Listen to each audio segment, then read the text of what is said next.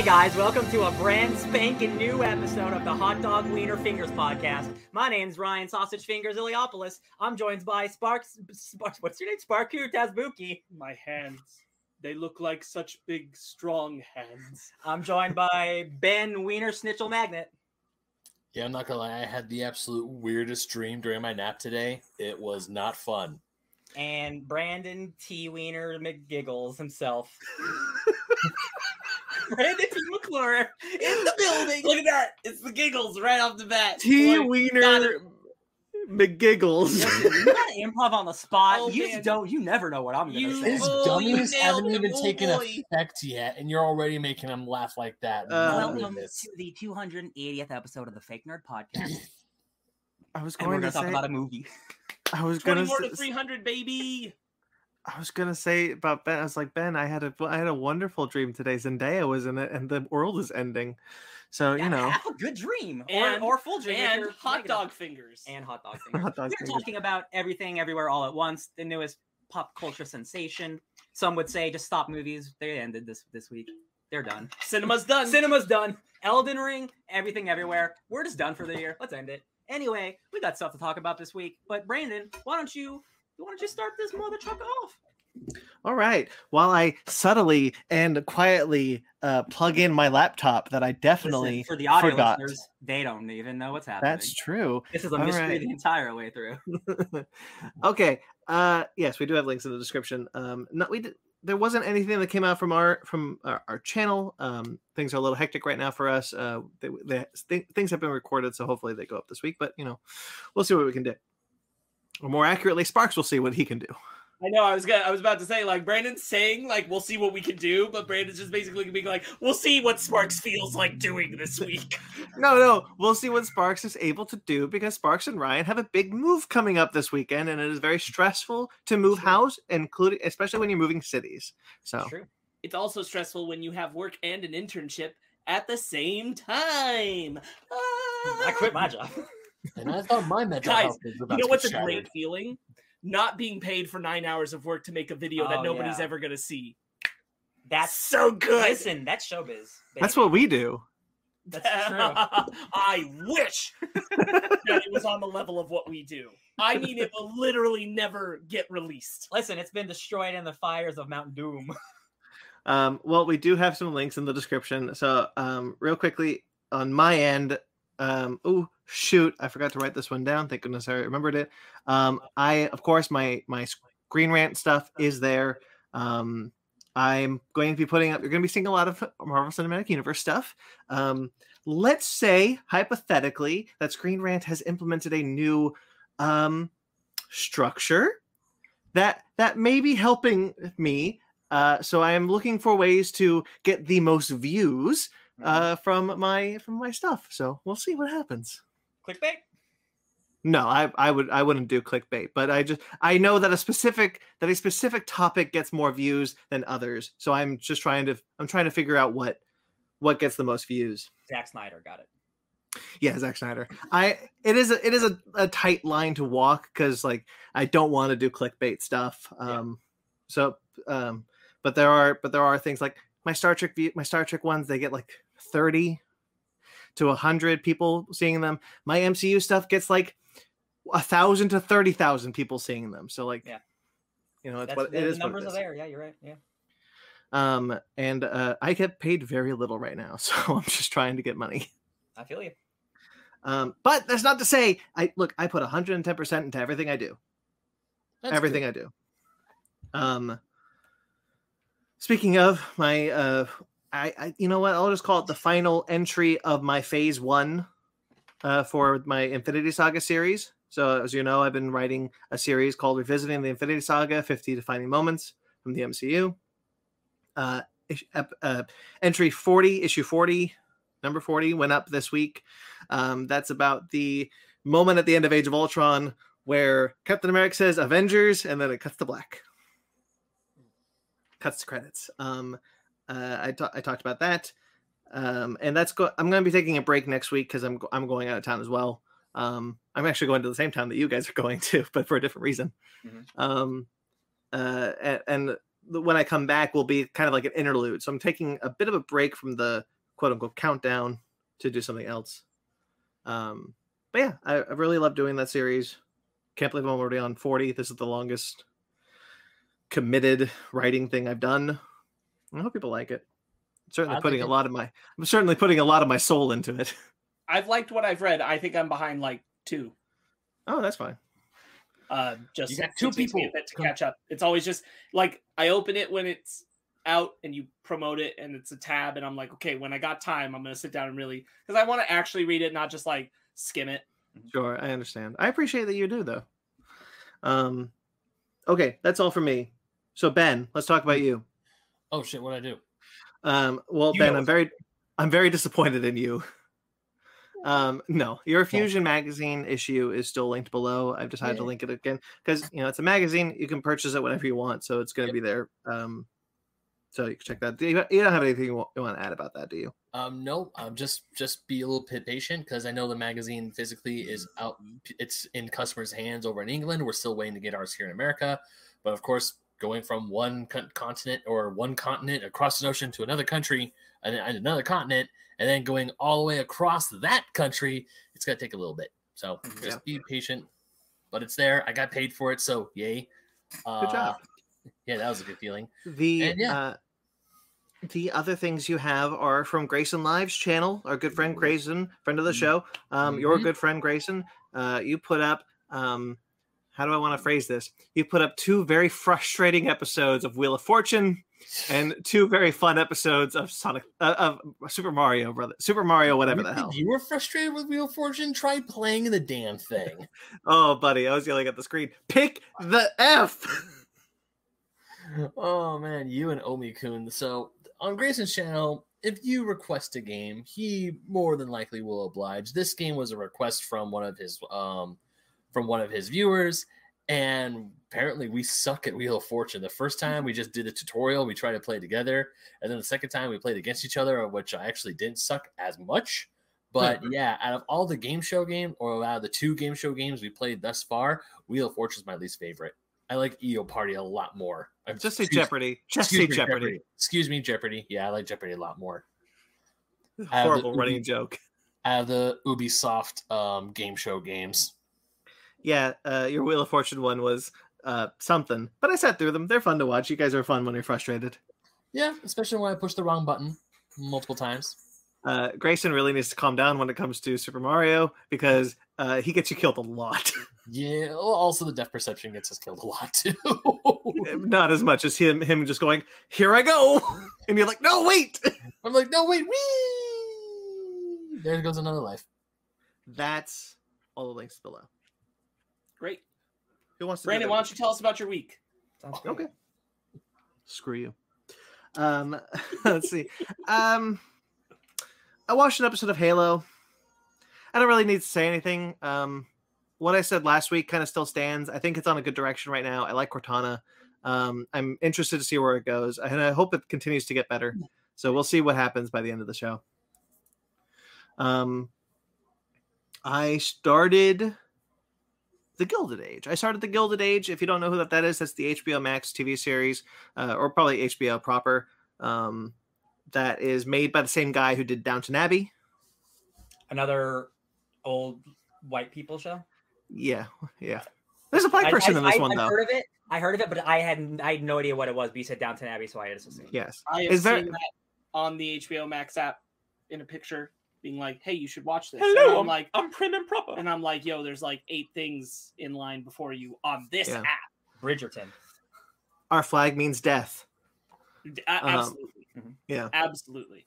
Honestly, if we didn't have to pack this week, Megan and I would have been watching it, but like we kept being like, should we watch it now? No, we don't have time. Number 1 show on HBO Max, and they still haven't renewed it. Those bastards. Even more than a Marvel show, which I couldn't believe. It's crazy. So I started watching The Gilded Age. Actually, just today we watched the first episode. I really like Downton Abbey. I really enjoy this so far. I don't like the characters as much as I like the characters in Downton Abbey, but that's just kind of because I've sat with them a lot longer. So I'm far more excited for the new Downton Abbey movie than I am to continue the show, but it's still very good. I really like the characters. Taysa Farmiga is in it, which shocked me. Carrie Coon is in it, which she's great. Great cast. The girl. One of the reasons I want to watch it for sure. Who? What's the redhead from Sex and the City, Ryan? The red. Catherine. Samantha? I don't know her. The actress, though. I know you're talking about. Yeah. Yeah, she's in it. New York mayor or something. Yeah, she's in it. Okay, cool. Yeah. Yeah, it's very similar to Downton Abbey. It's written in a very similar vein. It's about 40 years before it. So it does have, it's dealing with different things. I like it. It's fun. Cool. I watched Spider-Man No Way Home. I finally watched Spider-Man No Way Home for a second time. Yeah. I've been dying to see this movie forever. And I finally got to the point where I was like, I'll just wait for the Blu-ray. Blu-ray came. No deleted scenes. Screw you, Sony. So it's so rude. Great. They marketed deleted scenes. Apparently marketed. Like, I don't know if it was, I didn't look into it, but apparently deleted scenes are coming to something soon. The rumor is that they're going to do a re-release in theaters in August. I saw like it was like one of the streaming services or like something else was getting which I'd be like, they wouldn't do that. And then I think back and I'm like, Endgame did that. Yeah. Mm-hmm. Well, Endgame did that with, they didn't put a deleted scene in the movie, they put it at the end of the movie. Right. But I mean like it was new footage, quote unquote. Yeah. Yeah. Besides that, really loved revisiting that movie. That movie rules.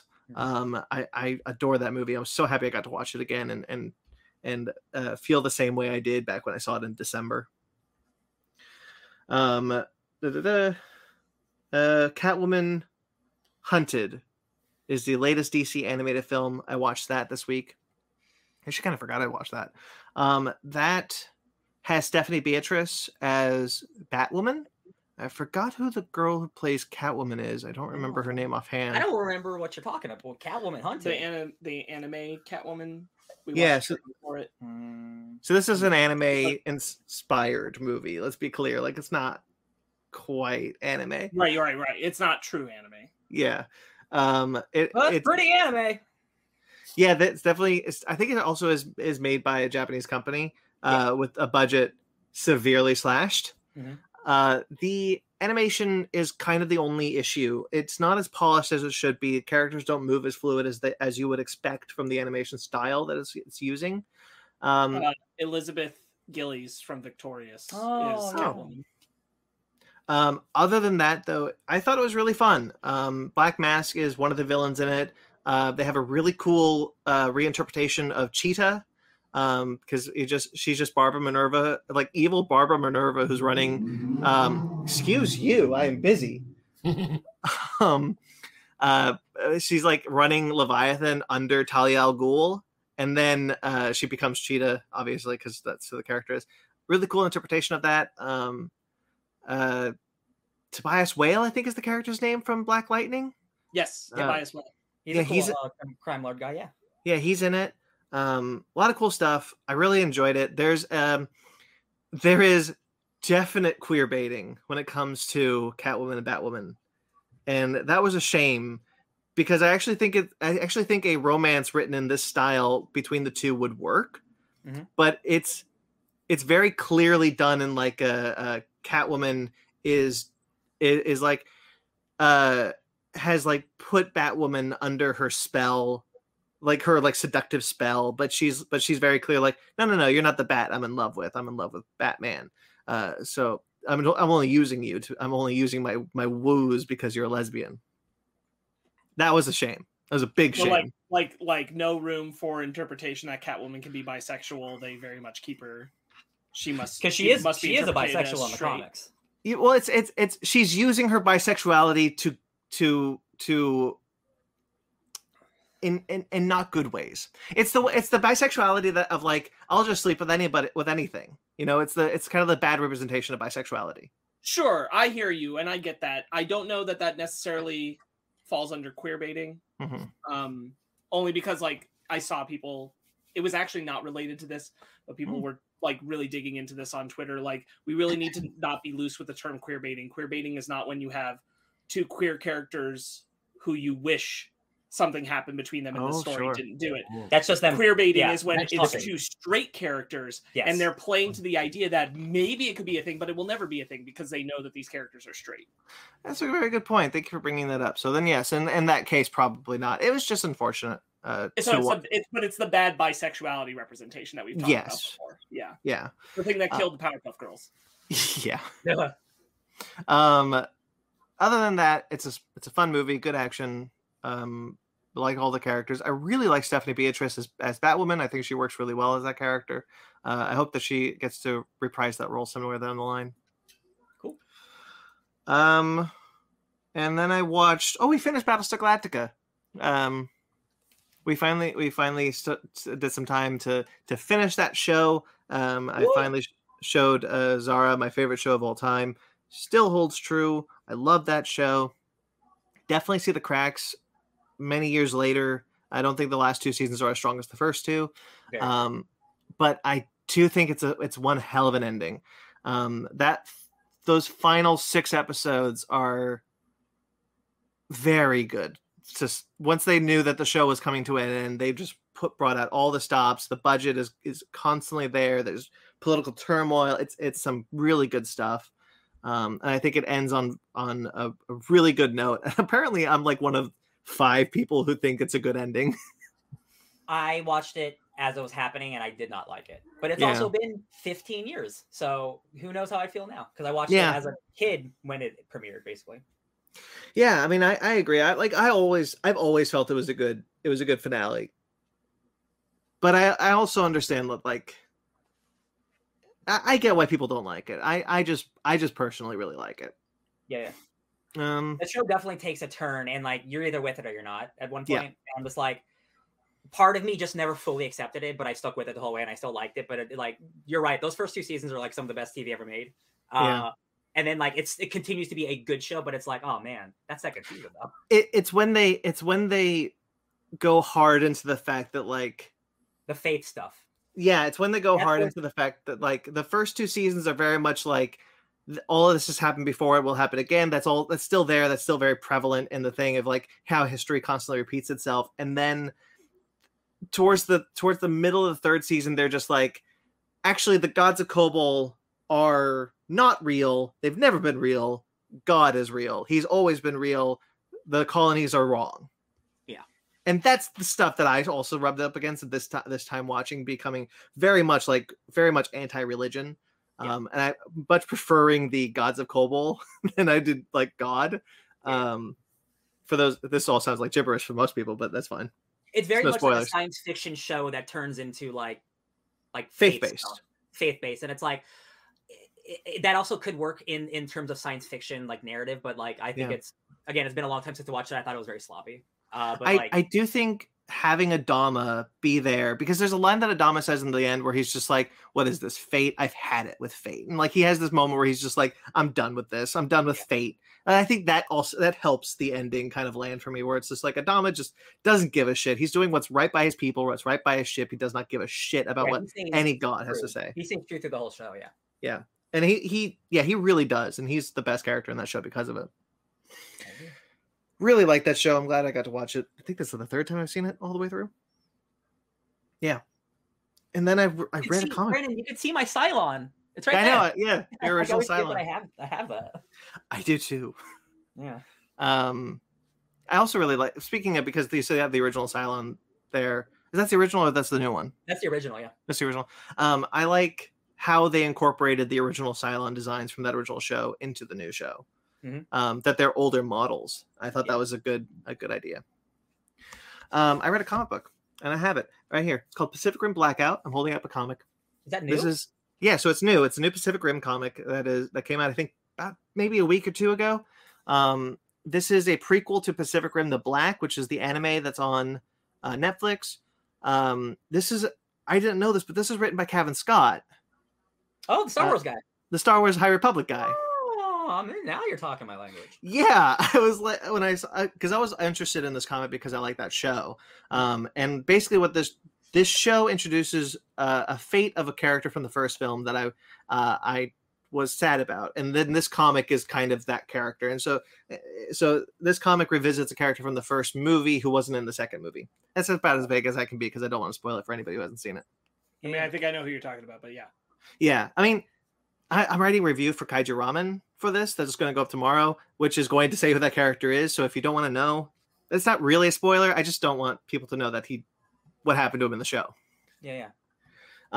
So really liked it. Kevin Scott wrote a really good Pacific Rim comic book. And apparently he's done 3 of them. This is his 3rd. He did the prequel comics to Pacific Rim Uprising. Awesome. Which I'm going to check out now because I didn't know that he did that. And I really like him. And I really like this. Get it on till I die. Nice. There's some good action in it. I like the art in it. Very harrowing. There's some good depth, more depth of character than I anticipated. And I think if you're a fan of Pacific Rim, even without seeing the show, this is a good entry into that universe. It's also, you said, a prequel. So like, you don't even have to watch the show. Yeah, it more acts as a sequel to Uprising than it does a prequel to the show. I might, because I'm going to the comic shop one final time before I drop my pull list, and if they have it, I'll pick that up. Yeah, I'll have more to say about it on my review. I'm dropping a review tomorrow on kaijuramenmedia.com, so check that out. Nice. That's my week. Benjamin, it's your turn. Oh shit! Okay, this is my turn. Sure. Well, we thought we should wake you up, so it's all you. Very funny. So my week, I did play a little bit of Elden Ring. Keyword there being a little bit. Oh, I'm sorry. I forgot something. Go for it. I'm so sorry, Ben. I played a lot of Halo Infinite this week. Good. I played a lot of Halo Infinite this week. I really enjoy that game. I think the gameplay is a lot of fun. I still have the same issue, even though like a lot of the map is open to me now. There is still a lot of repetitiveness with it, and I'm kind of frustrated with the fact that like there are specific like things you have, like objectives you have to hit, like you clear out this bridge so that UNSC can pass through it, and then the next time you go to that bridge, just a bunch of bandits people are back there because that's just how the game is, and it respawns all these people, and I'm like, I just cleaned this place up.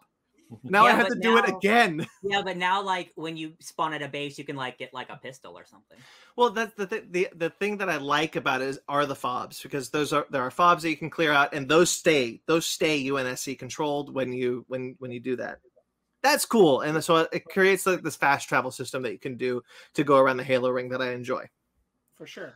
I just wish there was some more variety in the thing, but I am starting to get more into the story because I've explored the world, and there's these like audio logs that have bits of the 6 months that you've been unconscious for. So you kind of fill in the pieces and you fill in the gaps. And so exploring the world and getting those pieces have helped me really just kind of piece together the story beats that I've missed. Also, I watched a 40-minute Halo lore video that helped me remind myself about not only the first 5 games, but also the Halo Wars games, which I'd never played. And Halo Wars 2 is very important to Halo Infinite. Yes, the Banished. True. Have you fought our friend Christopher Swindle yet? Bassus? I don't know if I've... What does he look like? He's one of the brute bosses. It's one of the brute bosses. Maybe I must have then. Okay. He's one of like he's like the second or third like named brute boss you fight. He's tough. He's all melee. He talks like this, yeah. Oh, maybe not then. Really good. I'll have to check. I'll have to go through my files again. They all have similar like Bassus, Brutus, Brutaxis, Billoni, like yeah. I kind of like the boss system a little bit because some of them are just like this grunt's a boss, and you're just like, okay, he's dead. Yeah, I enjoyed the game immensely. And hopefully the story continues to be good or at least gets better, because I am kind of engaged in the story at this point. But yeah, okay, that's my week. Love it. Cool. Ben, all right. You played a little bit of Elden Ring. Yeah, very, very minuscule. I streamed on Tuesday morning, and that's all the Elden Ring I was playing, because the most of my time this week, my attention for video gaming was turned to a game I picked up to review for Go Nintendo. That review is coming out soon. And also, guys, as much as I love Elden Ring, and truly, Elden Ring is an amazing game, 10 out of 10, very high up on the game of the year. Other games. Kirby and the Forgotten Land is also really, really good. It's really fun. And this is probably going to be one of those games where I want to try and get 100% completion my first go through instead of putting it down and maybe coming back to it, because it's actually really fun playing that game. And also it's really fun playing co-op with Fanny. So I have to say, I hear maybe it's fine for, because you guys are just like goofing around. I hear the co-op in this game isn't very good. The co-op in this game, okay, like so the second player basically does nothing, is what I hear. The second player is definitely I will say that the co-op, and also the reason why I'm having such a fun time is because I'm playing with my girlfriend. Yeah, and she is okay with the role that she has been given. I mean, she was bummed that she wasn't able to absorb abilities like Kirby does, but at the same time, she helps me find hidden paths that maybe I haven't seen. But you're absolutely right. The co-op is kind of meh, because it's definitely like it's a younger brother or younger sibling role. Whereas like here, I will give you the stuff to do, but it doesn't, as long as I do it, or as long as it happens, I'm the one who gets the credit. Like there's it's for the gaming partner who's not adept at video games, whether that be like my fiance or a child. Yeah, definitely that. It's think of it as when you were a kid playing Sonic the Hedgehog 2, and your younger sibling runs in, and you're like, oh, I want to play. So you hand them the controller, and even though they're not really affecting what's going on, they still are technically playing. It's kind of like that. Everything you described to me is utterly unrelatable, but go ahead. Okay. So I'm an only child. What do you want from me? I'm also an only child. Brandon didn't play Sonic. Never mind then. So, all right. So here's a scenario that has happened. So in the boss fights, there are these like little missions you can do during boss fights, as in like, oh, defeat the boss with this ability, or defeat the boss without jumping, hovering, or my personal favorite, defeat the boss without taking any damage. As long as Kirby is the one who doesn't take a hit of damage, but the co-op can take as much damage as they want, you still get the point. That's incredible. Yeah, so it's definitely like that, but outside of, it truly is Tails. Like Tails can die. That doesn't matter. Yeah, as long as Kirby's okay, you're fine. But how's your mouth? How's mouthful? You put it's actually kind of fun. It's actually really fun. It's actually really fun. Put your mouth on, Ben. What? Listen, I've seen a vending machine. I've seen an escalator. Kirby's putting his whole mouth on an escalator. Kirby, you know how many people are walking on that thing? I've seen Ben put his mouth on an escalator, a vending machine, a car. Well, we all knew about the car, but everyone puts their mouth on a car though. I mean, Kirby. I mean, the co-op mode isn't the best, but it's really fun to play. It really is fun exploring. It's really fun finding all the hidden Waddle Dees. It's really fun seeing the town grow the more Waddle Dees you find. Did you say the hidden wall of Dees? No, Waddle Dees. Okay.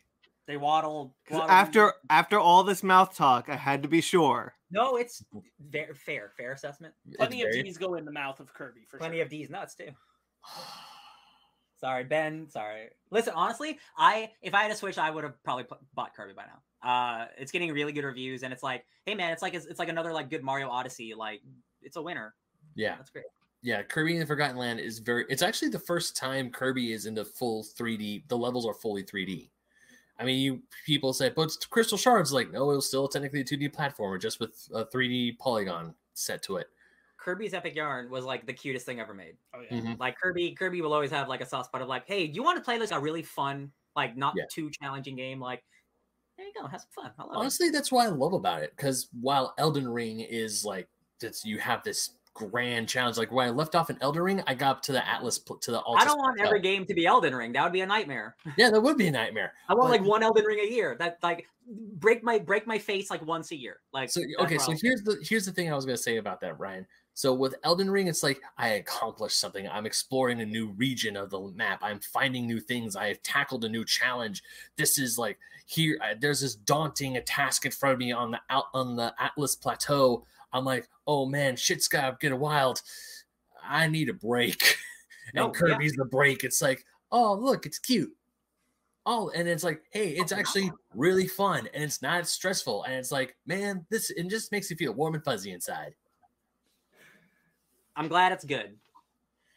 Yeah, so definitely been playing some Forgotten Land. That was really fun. I went to Frank & Sons over the weekend. and I unfortunately they did not have the Sonic the Hedgehog 2 poster that I wanted, but I did get a sealed copy of Sonic Generations for my PS3, so we're all good there. Do you still have your PS3? Cool. Yeah, I have a dude. That PS3 is the one that my coworker gave to me. Oh, sweet. Yeah. Yeah, and Generations is one of the games I had for my Xbox 360, but unfortunately my Xbox got the red ring of death, so I can't play it anymore. But now I can. But you'll get an Xbox One or Xbox Series S in the future, and guess what? That disc will still work on it, and it'll look even better. Saying as a person who has played Sonic Generations on his Xbox One, and I can attest, it does look better. Look at that technology. That's good. That's good. And then today I went and saw Everything Everywhere All at Once, and that's what we're reviewing today. So that's my week. Woo! Cool. Right. Do you want to go first or me? I'll go because I beat Elden Ring last week, but like it still got its grip on me. But it's finally starting, like it's finally starting to release the clasp, right? Is Cyberpunk starting to call you again? No, but because I will get back to Cyberpunk. But I did load up Cyberpunk. And I remember I was in the middle of a pretty, like, I'm not near the end game, but I'm getting into it. So it's like, I was in the middle of a mission, like doing real stuff. And I came back in and I'm like, I have no idea what's going on. I don't know the controls. I tried to play Fortnite. I also didn't know what I was doing, guys. It was so funny because I've been playing nothing but Elden Ring for a month straight, nothing but Elden Ring. So I go to play Fortnite and I'm like hitting circle to dodge. That's not what you do in Fortnite. I'm hitting like the stick to run. I'm like, that's not what's happening. I'm crouching. What's happening here? I was all goofed up. But then I played some matches with Sparks and Marty and Sam, friends of the show. And the first match we played, we got a victory royale because we're pro gamers. Yeah. That new season, that game just keeps getting better and better. Like truly, I can't believe every season. Like they've added sprinting to Fortnite and they've added mantling. So like when you go over a cliff, you'll jump over the cliff, right? Instead of just like run into it. And those two small things, which are in a lot of modern shooters, first and third person, just make that game feel so incredible. And like there's the no build mode too, so you can just focus on just like being a pro gamer. And like, bro, we're pro gamers. Like, I feel good playing that game is so good. And like, they got new weapons. They got the new thermal scope. Right, they got a cool like scoped weapon that's like thermal, like the Predator. And like, I love the bow. The bow is my favorite weapon in that game. This might be my new favorite. So I was shooting fools like it was fish in a barrel. We got thermal scope's really good. And like all the other people that weren't us were in a little chasm of buildings, and we were all on the cliff. And Ryan has the thermal scope rifle. He's like, "Oh, they're all dead. They're all gonna die." Have you guys seen the movie Sin City? And it's the scene of all the women of Sin City shooting down all the cops, and they're just getting obliterated. That was us in the video game. It was the high ground. We had the high ground so bad. Fortnite is so fun. I can't wait to get back more into that season. I will get back into Cyberpunk. I am still playing Elden Ring. I am finding all the talismans that I haven't done, all the secret bosses that I haven't done. Still helping people, but not as much. I jumped back into No Man's Sky. No Man's Sky is the game that every couple months has a brand new update. I love Sean Murray. Sean Murray, who is the founder of Hello Games, he runs their Twitter account, and their Twitter account is very sparse with updates. They'll be like, "Oh, here's a great screen grab because it has No Man's Sky has a really good photo mode, right? It takes beautiful pictures." So he loves to retweet photos, but that's about it. But every couple months, he'll just post an emoji. And everyone's like, okay, this means it's a new update's coming. And it's always like the next week, something comes out. So last week, he put up a pirate flag. And everyone's like, Sean, what's this mean, Sean? Pirates? What does that mean? And it's like, yes, we're bringing pirates to the game. So there are now outlaw space stations. There are outlaw ships. You can now have squads. So instead of you just being a solo flyer, you can have like Star Wars Squadron style, multiple ships that you can like control basically. They added new base building. They added smuggling. So you can go to these outlaw stations. And if you buy smuggled items and bring them to regular space stations and don't get caught, you will get like 10 times the reward because you're actually smuggling. And you can make a lot of money that way. So that's what I spent all day doing today is being a bad person in this game where you're not allowed to be a bad person. And it's like, guess what? Now you can be an outlaw bandit guy. And I'm like, God bless you. They added bounties to the game so you can go and like hunt people down. And I'm like, man, they took me out and I'm right back in it. I'm always amazed at the success story that No Man's Sky became. And like, I just like, you know, on the PlayStation, like main page, you have all the games that you recently played. And I look at Avengers, and Avengers keeps going further and further down the list. And I'm like, No Man's Sky is a small team of like like they're like a dozen people. They probably expanded since then, but that game started with like a dozen people. And every couple of months, they revolutionized that game the same way Fortnite does with hundreds of people. Mm-hmm. And I was like, how is Avengers doing this to its fans? Like, it's I know making video games is really hard. Like it's in a pandemic, but when there's so many other studios doing these incredible things, I'm just like, oh, this one's just done. Yeah, they just don't live up to the I wanted to believe in Avengers so hard, but like we are this Wakanda came out like 6 months ago. That was the last cool big update, and I'm like, yeah, I saw you retweet that they announced like a new costume, and you're just like, great. What am I supposed to do with this? Literally every week, there's a new MCU costume. Last week, it was the Spider-Man No Way Home costume, and this week it was the original like Thor. And like, man, looks great. What am I gonna do with it? Yeah, like maybe sucks. Put those resources somewhere else. Like I don't make games. I know it's hard, but like I just feel so bad for that game because I tried so hard, but like I keep coming back to it, and there's just nothing to do. Great campaign, but campaign. And now that studio is moving on. Moving on, still working on Avengers. We'll see, but they're gonna make a new Tomb Raider game. So like, so Avengers I think is in a final death nail, and that makes me really sad. And then everything else I did this week, I did with him, basically. No Man's Sky is great.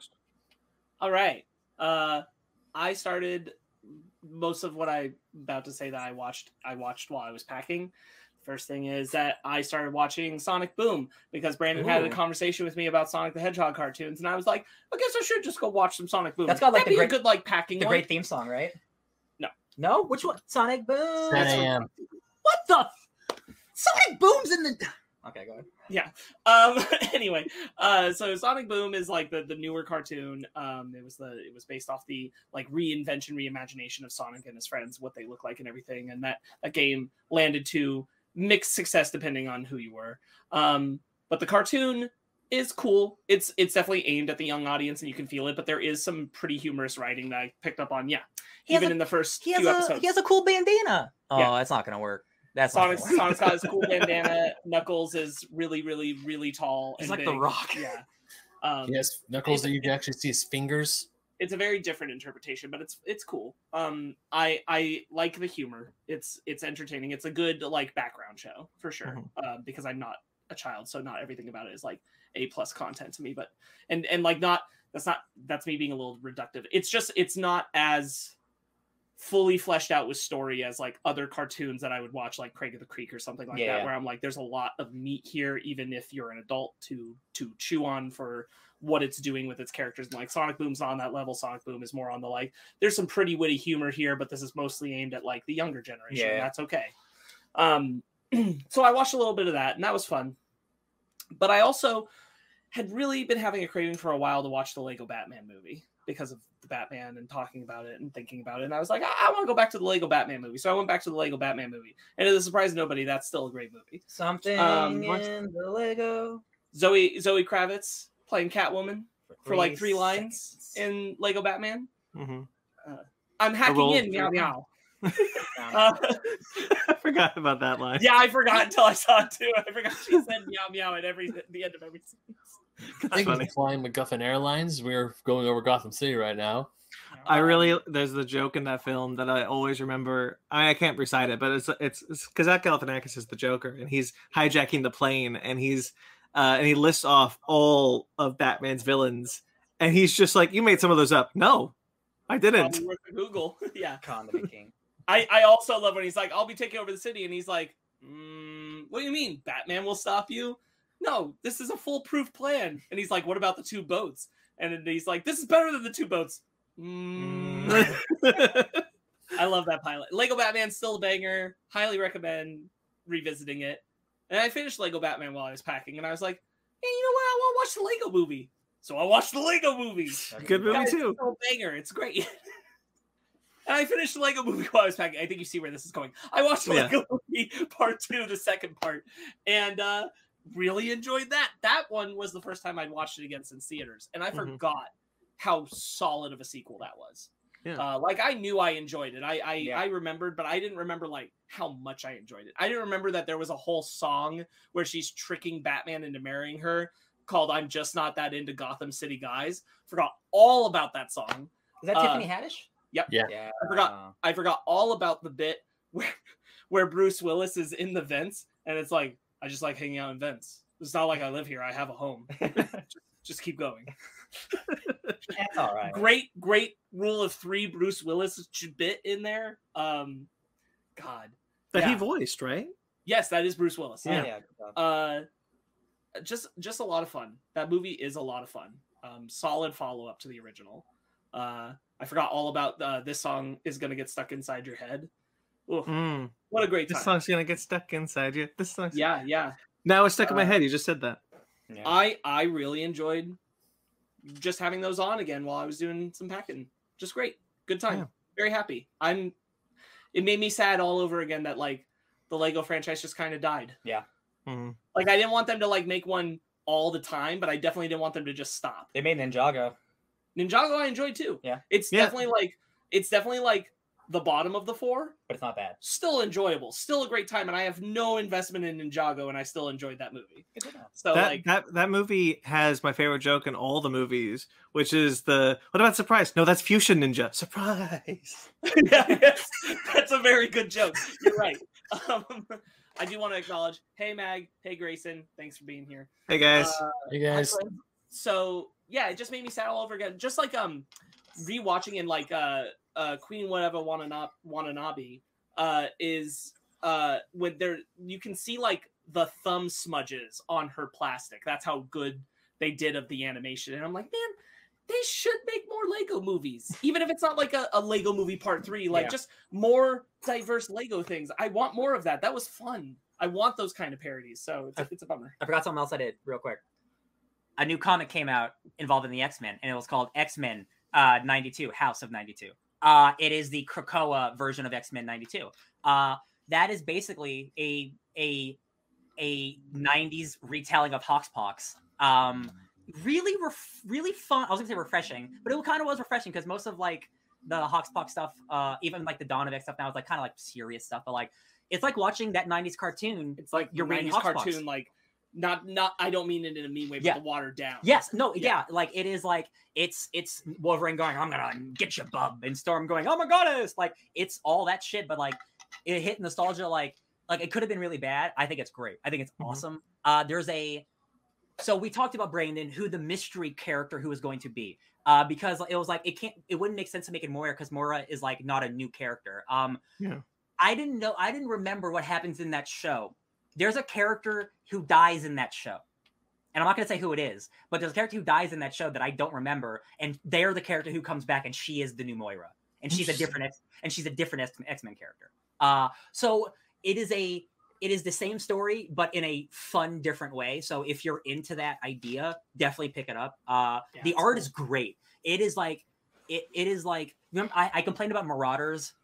Marauders art last week. It was a little too cartoony. This is the perfect amount of cartoony comics where I still like it. Really, really enjoyed it. I have a question for you, and then I have a question for Grayson. So for you, Ryan, did you watch any more of Our Flags this week? No, not yet. Okay. And then Grayson, what is Pooter? Pooter was great for Lego Batman, R.I.P. Robin.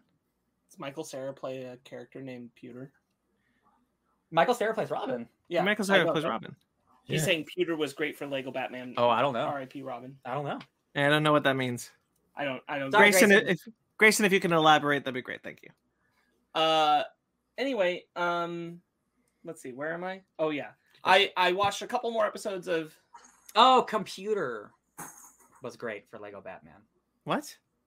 Computer was great? Is there a computer? You watch Lego Batman. Yeah, there's like computer character like that. I think that's what he's talking about. That he talks to uses his computer, but like... Does it kill Robin?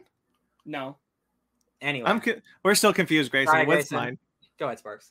Anyway, where was I? I watched a couple more episodes of Cowboy Bebop in my rewatch of the anime, which is just kind of when I have like 20 minutes and I can sit down and just watch it. That's the anime I'm watching right now, so I'm back on my rewatch of Cowboy Bebop. Space Cowboy!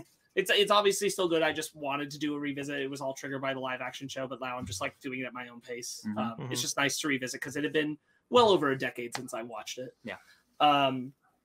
Solid show. I forgot all about the episode where it just looks like the crew dies. And then they do the like next episode preview, and it's like, well, there's no more show. And it's like showing the images from the next episode, but the narrations are like, that's it. That's the end. You don't find out what happens. And I'm like, they just literally didn't resolve that. It's that's just fantastic. Like, you just pick up on the next episode. I'm like, is that like a what if episode? It just like died. I forgot about how that ended and everything. Like that did not, I did not retain that. That's the one where there's like a fungus ooze thing that's making biting everyone and making them sick. Oh my God, I had nightmares about that episode for years after I watched that. I forgot that it was never resolved in the end. That it just ends at like, yep, they all kind of got screwed. You know, I watched that. I think that was airing around the same time that the first tsunami event invasion was happening. And like, so in my head, they became like one amalgamous thing. Yeah. Okay, Grayson, Ben, can you pull it? Can you pull it up? Computer was referred to as Pewter. Yes, that was very funny. It was a good engagement between Batman and Pewter. All the stuff they do to accommodate. I disagree. I enjoyed Michael Cera's like Dick Grayson for the Lego Batman world. I felt it fit right in for what they were doing. It's not a serious take on Robin. I thought it played very well. Yeah. Personally. Lastly, Ryan made a special request of me, as we are about to not be living in the same place for a few months. And he said, before we're not together anymore, I want to send us off with... We watched all of The Sopranos in 1 week. I want to send us off with the Evangelion rebuilds. So we've watched Rebuild 1.111. You are not alone. You are not alone. You are not alone. Yeah. We watched 2.222. You cannot advance, and 3.333, you cannot redo. And before the next 24 hours are over, we'll have done the last one. We have watched first 15 minutes of 3.0 plus 1.0. I'm so happy I can say this now, and you actually know. How crazy is that third movie? Oh, yeah, insane. Insane. Yeah. It's wild to me that you got to the rebuilds before I did, but I'm not mad about it. Hey, we got to do it again for our 300. You borrowed my Blu-rays for those, right? I did. Yeah. Okay. So it's real weird to like just already to have go back to the old cast for the last one, because it's the Netflix cast for the Funimation dub Blu-rays. The Amazon dubs brought back the original voice actors from the old show, which is cool.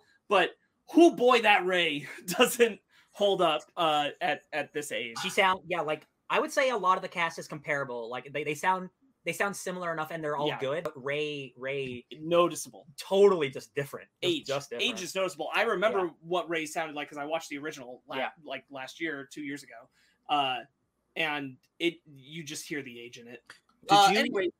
Did you watch the previews? Because at the end of the there's previews for the next movie.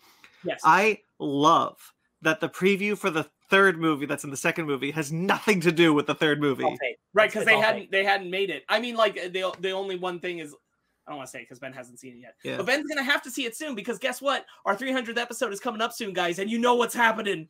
Yeah. We're going back. We're going back to Evangelion. We're rebuilding it. Don't worry, we'll meet again. Don't worry. I can't wait to watch those again.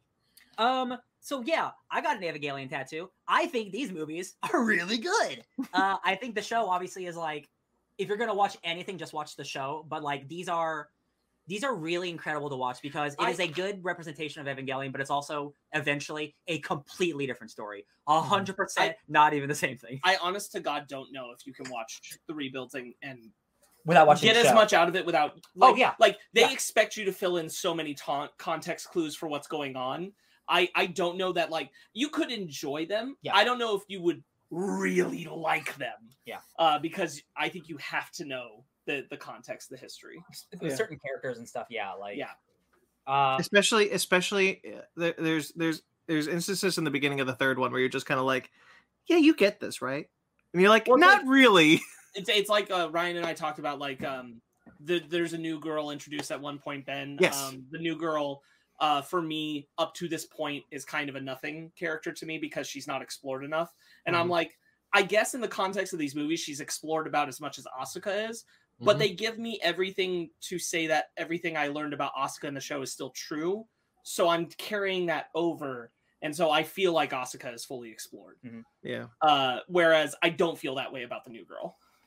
Yeah, we still got 2 hours and 10 minutes to see how that gets explored. Yeah. Animation's great. I will say this is one of the best uses of mixing 2D and 3D animation, because there's a lot of 3D animation in these movies, but it looks good. Again, it looks so good. Again, the key is mostly for technological things, or like the way they invent the angels and that kind of thing. Like when you're using it, it's 3D, I think, is always at its most problematic in anime.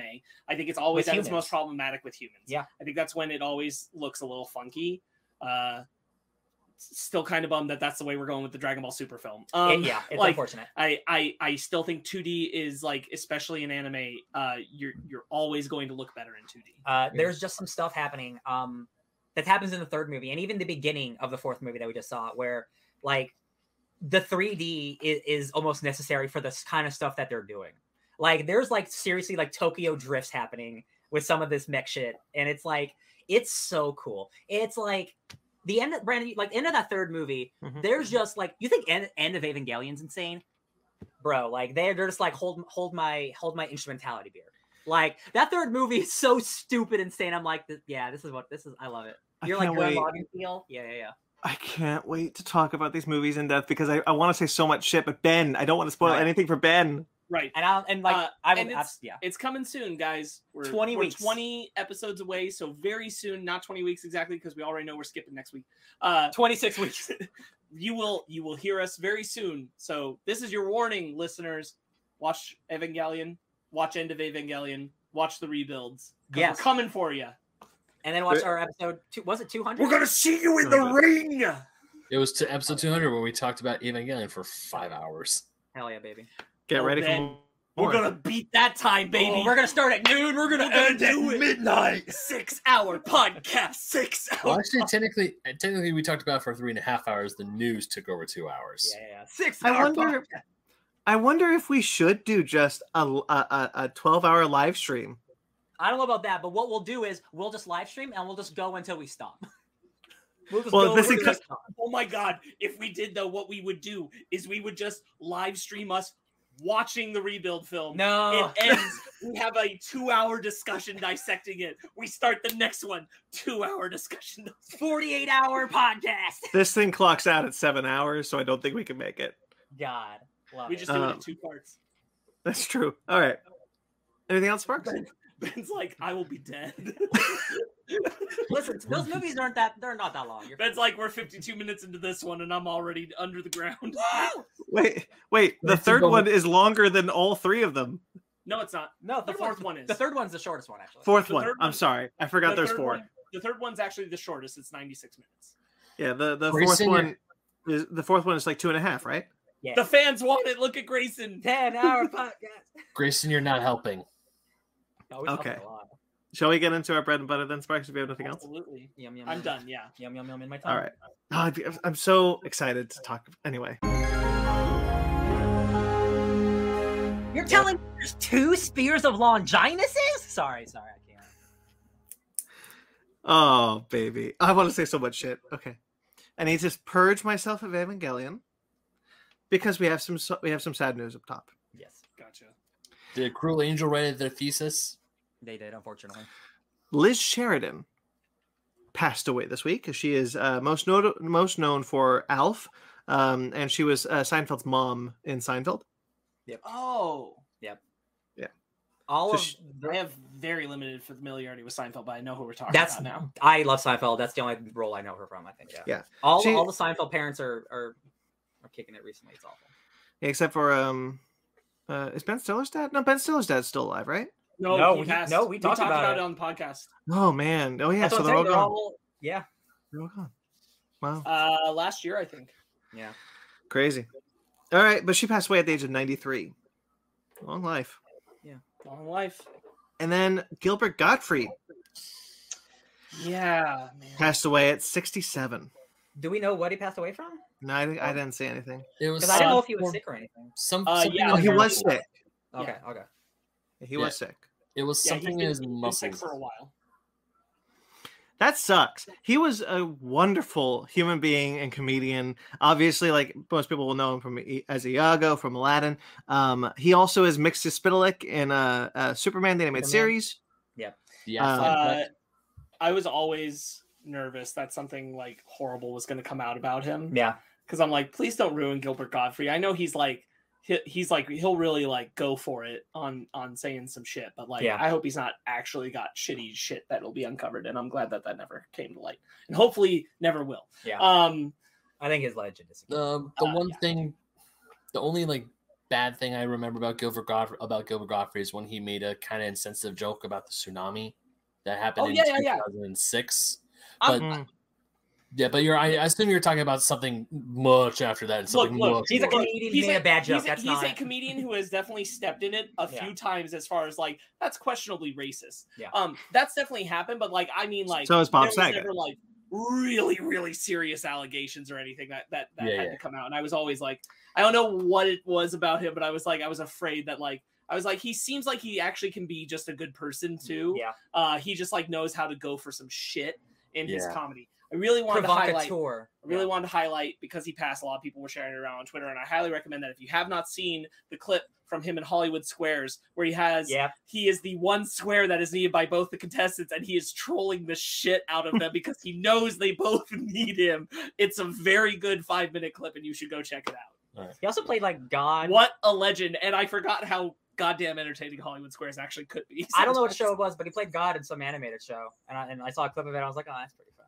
He was like the hand of God. I was like, oh, that's cute. Oh, wow. Mag is in the chat saying he said the most dirty joke after a bomb joke that we should look into. Okay. And apparently he was also in an Angry Video Game Nerd episode. Yeah. Oh, yeah. He showed up in one. Yeah, yeah. Real quickly for audio listeners, a bombed joke, not a bomb joke. No, yeah. Bombed. B-O-M-E-D.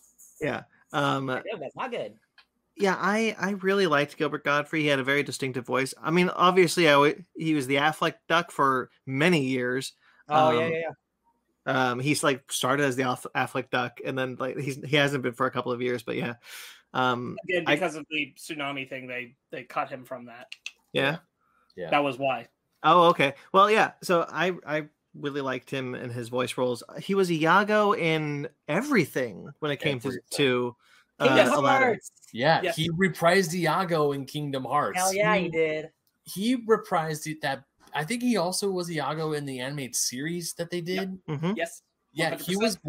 He was one of those characters. He's only beaten by the actor who played Jafar, because he also voiced Jafar.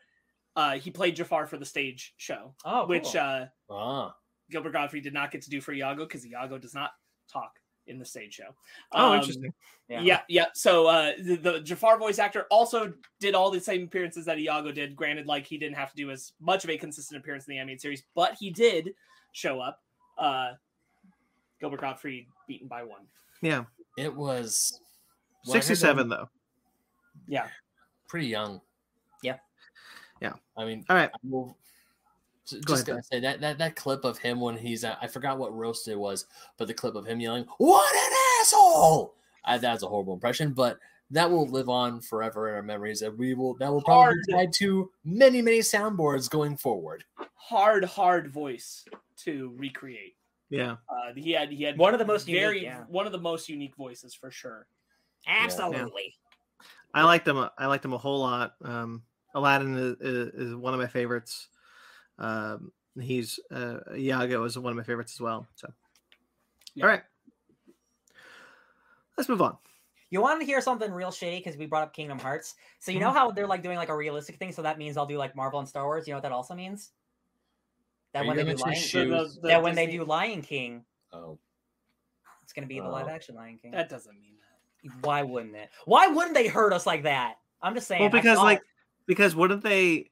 Because if they go to the Lion King world, wouldn't they just look like the Lion King characters again? So it wouldn't matter if it's realistic or not. I just thought somebody made that point. I was like, I just see them. I just saw them. I thought you were going to mention how Sora doesn't have his big banana shoes anymore, because that's what a lot of people were pissed off. But when he goes to his world, he'll have them again, right? Yeah. That's what I just wanted to bring up big, the Lion King. Big feet ain't my fetish, yo. Yeah, big feet ain't my fetish. It's not the feet. It was just his shoes that were big. No. So what do you need such big shoes for if you ain't got big feet to fill them? Exactly. Yeah. Come on, Ben. Come on. You've seen Goofy's dick feet.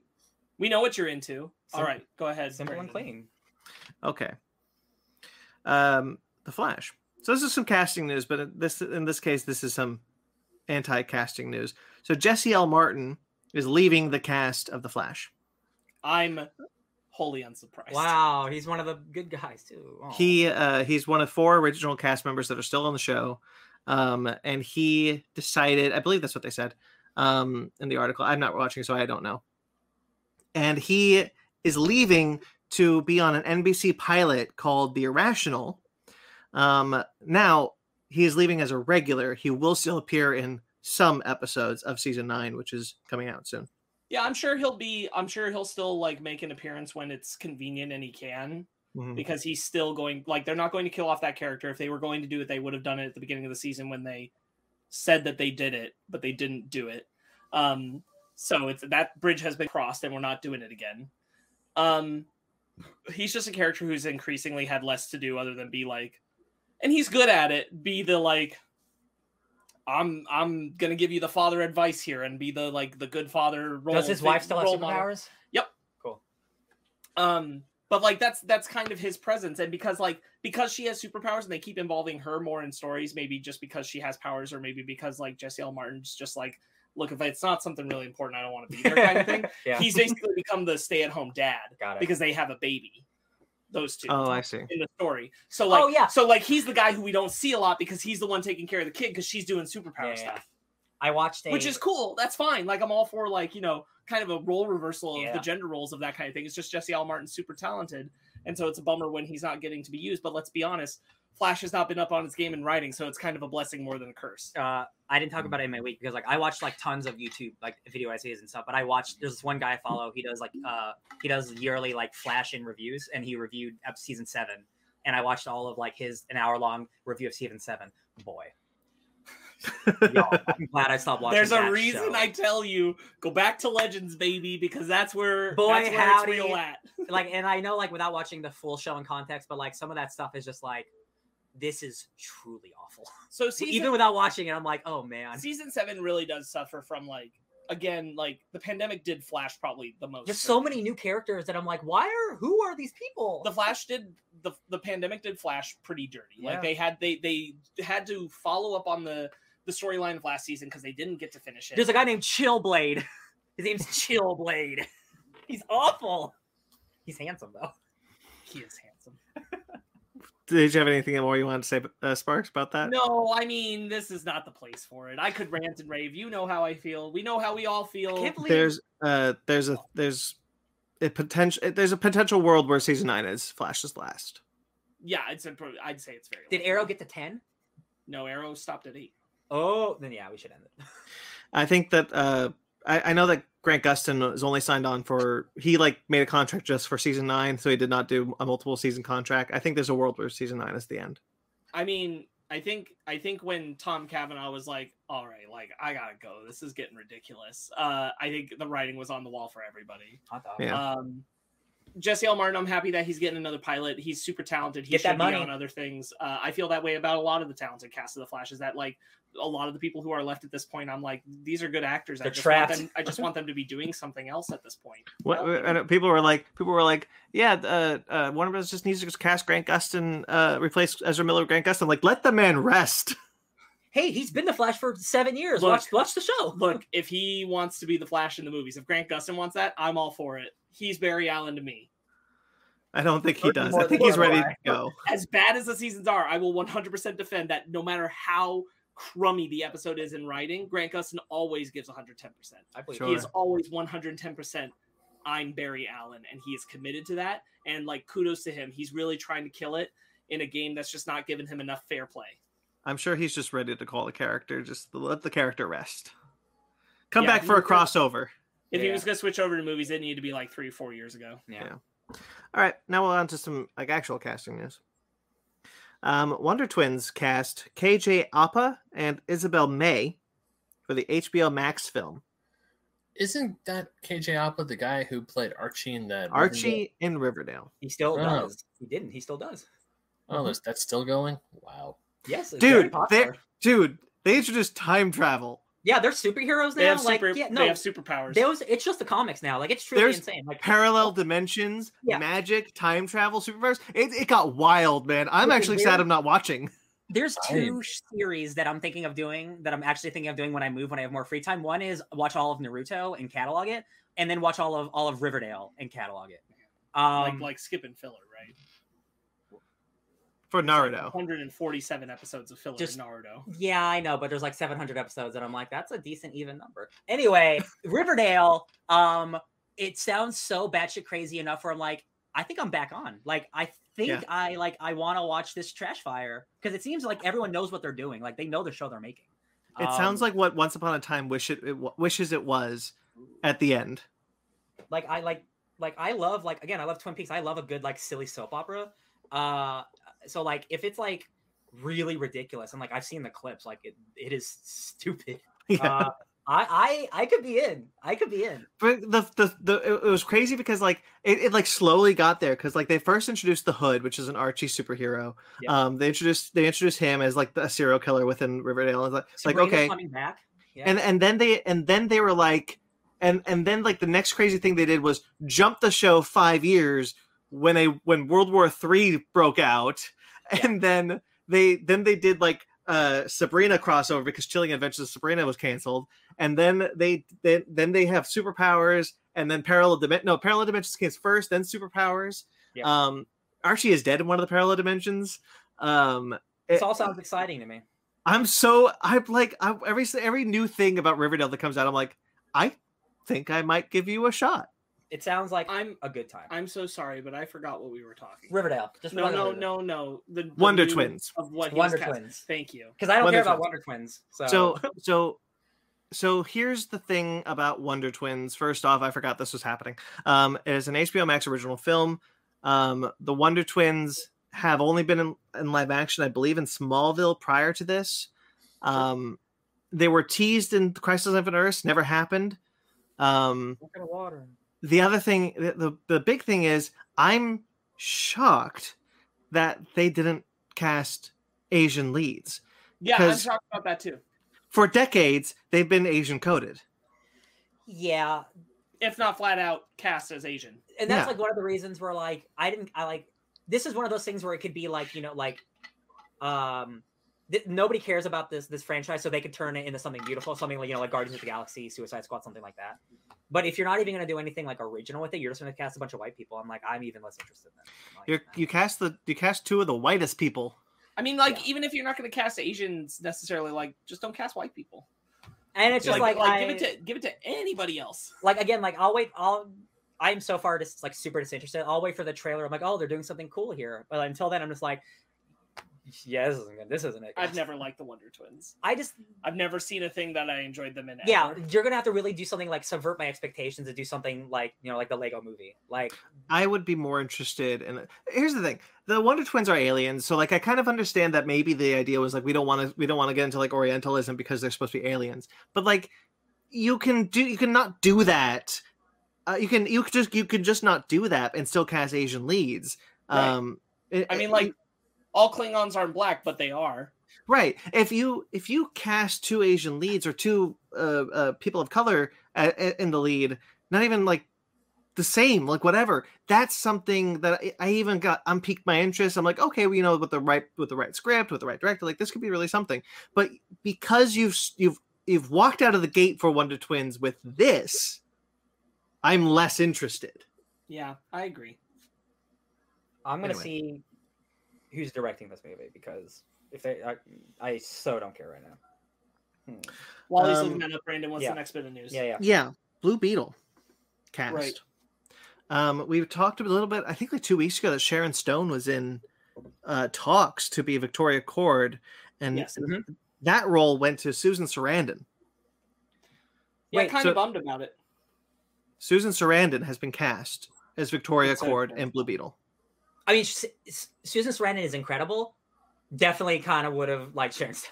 She's got more of a bite. She's got such a bite that I don't think we see enough of in movies. I think we see more Sharon Stone or Susan Sarandon than Sharon Stone in like big movies. And I'm like, that would have been cool. Sharon Stone just hasn't been on the scene in a big way for a while. I was kind of rooting for her for that. Yeah, me too. I looked this up. Victoria Cord is a new character. It's not a character that exists in comics. The rumor is that it's going to be Ted Cord's wife and not just a gender bent version of Ted. That makes sense. So this is basically a clean slate for this character to work on. I'm still excited for this show. For this movie. I like the lead a lot. For sure. From Cobra Kai. So yeah, it's just a bummer. Yeah, it felt like a good revival for Sharon Stone. Yeah, even though this is like the plot might seem kind of Ant-Man-ish. You know, you have the older version and then you have the younger version taking over. Like that's still a great idea and it works for the character. So yeah, I'm so excited for the Blue Beetles even happening. National Treasure news. The TV show. This is a weird one. The TV show on Disney Plus has recast essentially. Added Justin Bartha, who originally played Riley in the first two National Treasure films. He will reprise that role in this show. Yeah. So they're set in the same world, which means we're getting Nick Cage eventually, right? Like he's going to come back. Eventually. Yeah, cameo. Yeah, I think Nick Cage comes back in like season 2, you know? Season 2 is not as... Season 1 cliffhanger. Yeah, season 2 is secretly National Treasure 3. They just can't legally say it. Man, that'd be so funny if that like screenwriter or producer or whoever's doing the show, if it's the same one, just like this is how I get it done. This is how I do it. Has Nicolas Cage ever done a TV show? He was going to, so no, but he was attached to a Tiger King TV show. Right, he was going to play. I remember that he was attached to that, but he's never done a television I don't think show, so. Right? No. That would be cool. That would be cool if this was like a Nick Cage TV show. That would be fun. Yeah, I think we know that Catherine Zeta-Jones is the lead in this one. I would like to see him be in this. And it feels like to me that he's probably jonesing to do a TV show, and he does want to come back to National Treasure. He's said how much he is upset that third movie's not happening. So I think this might be how he does it. Sure. Okay. Sparks, we have our Percy Jackson. Yay! Yes, we do. Walter Scobell has been cast as Percy Jackson. Now, Ben, I'm sure you're confused. Who's Walter Scobell? Yeah, who is he? He's the kid from The Adam Project. Oh, he's Adam. Cool. So yes, he is going to be Percy Jackson and the Olympians. Oh, good for him. They got him at a young age. He's going to be a franchise boy. Real happy for it. I think that's great casting. No shade on Logan Lerman. The movie's not very great as an adaptation, but Logan Lerman was a perfect casting choice for Percy. He's so good. Very, very. I will always stand his portrayal amongst a not so good adaptation of those books, but super happy for this guy that he's got it. I think that's great. He's very talented, clearly. I really liked him in the Adam Project. He's a solid age, even more so than Lerman was when he was cast. Yeah, he's like 12, I think. Yeah, I think he's the right age for this role, especially as a TV show. You get it out every year. Oh yeah. I'm still very interested in what they're going to do as far as like pursuing it as a television show format, but do you think they'll do a book a season, or I really don't know. Yeah, I think that that's just the easiest way. Like I think the first 4 could be seasons on like a season 1 and season 2 of book 1 and 2, and book 3 and 4. Mm-hmm. Do you not think there's enough meat for a whole season of television? I think it depends on the length of the episodes. I think you're probably stretching a bit, especially with 2 and 3. Mm-hmm. I think 1, because you're doing foundation stuff, you could probably make a whole season out of. But 2 and 3, I think are easily can be films. So you're stretching a little bit if you're making it a show. Yeah. Mm-hmm. I don't think that's necessarily means that it's the wrong way to handle it, but I'm just very curious how and where they're going to choose to condense things. Sure. And especially like, because I gotta imagine they want the longevity of because it just feels too ripe and sitting right there to do what Riordan ends up doing to expand the universe, because he introduces even more diverse demigod kids. Once he moves on from Percy Jackson, you get the Egyptian kids, you get the Roman kids that come in, and they're a whole diverse group, both in their sexuality and their race. Mm-hmm. When they come in for the follow-up to Percy Jackson, which again brings Percy Jackson back to the fold. So like there's a lot of room there. So I really wonder how far they're hoping to take it. I'm sure they're starting with, let's do the first book. Yeah, I suspect that's true. The other reason why I'm like, I wonder if they do just commit to only the first book for the season is because that movie does exist and like people are familiar with it and it happened. Yeah. So like, how are you going to, you know, give more of a story? Right. Yeah. And so I feel like that the answer would be to like really incorporate again, like they made the second book into a movie as well, but they took a lot more liberties with that one than they did with the first one. It's very curious again. Cause like, you know, MCU, everything is 6 hours. Oh, but that's like, that's a Disney thing. This is Disney, right? Yeah. So like other Disney shows, how many episodes did Mighty Ducks have? Cause like it could be 10, 30 episodes, 6 hour long episodes. Like it could be, we don't know. I bet we're looking at Mandalorian territory somewhere around 7 to 8. Like 30 to 60 minutes. Like in that range in 7 to 8 episodes. Yeah. And I think Mighty Ducks was about 10, 30 minute episodes. Okay. Yeah. I think because of budget, that's kind of like the standard. I think because of the budget you're going to need for Percy Jackson, you're going to air closer to like the Mandalorian than you're going to air towards. So like standard TV, like 45-minute episode. That probably makes sense. Yeah. This kid's a really big fan of Percy Jackson. He like really lobbied for this role. I'm happy he got it. I'm glad for him. Yeah, this is awesome. I hope, because like there hasn't been a really big like kids franchise like a Harry Potter really in a while. It'd be cool if this was a big launch point. I would love nothing more than to see this series take off in a big way, because like Riordan has done with those books is so incredible, because he's made these super accessible books for because he made it so directly to be able to be engaged with by children that are on the spectrum with autism, that they're able to engage with these characters because they can see themselves in a lot of the characters, because that's what he wanted to do with it.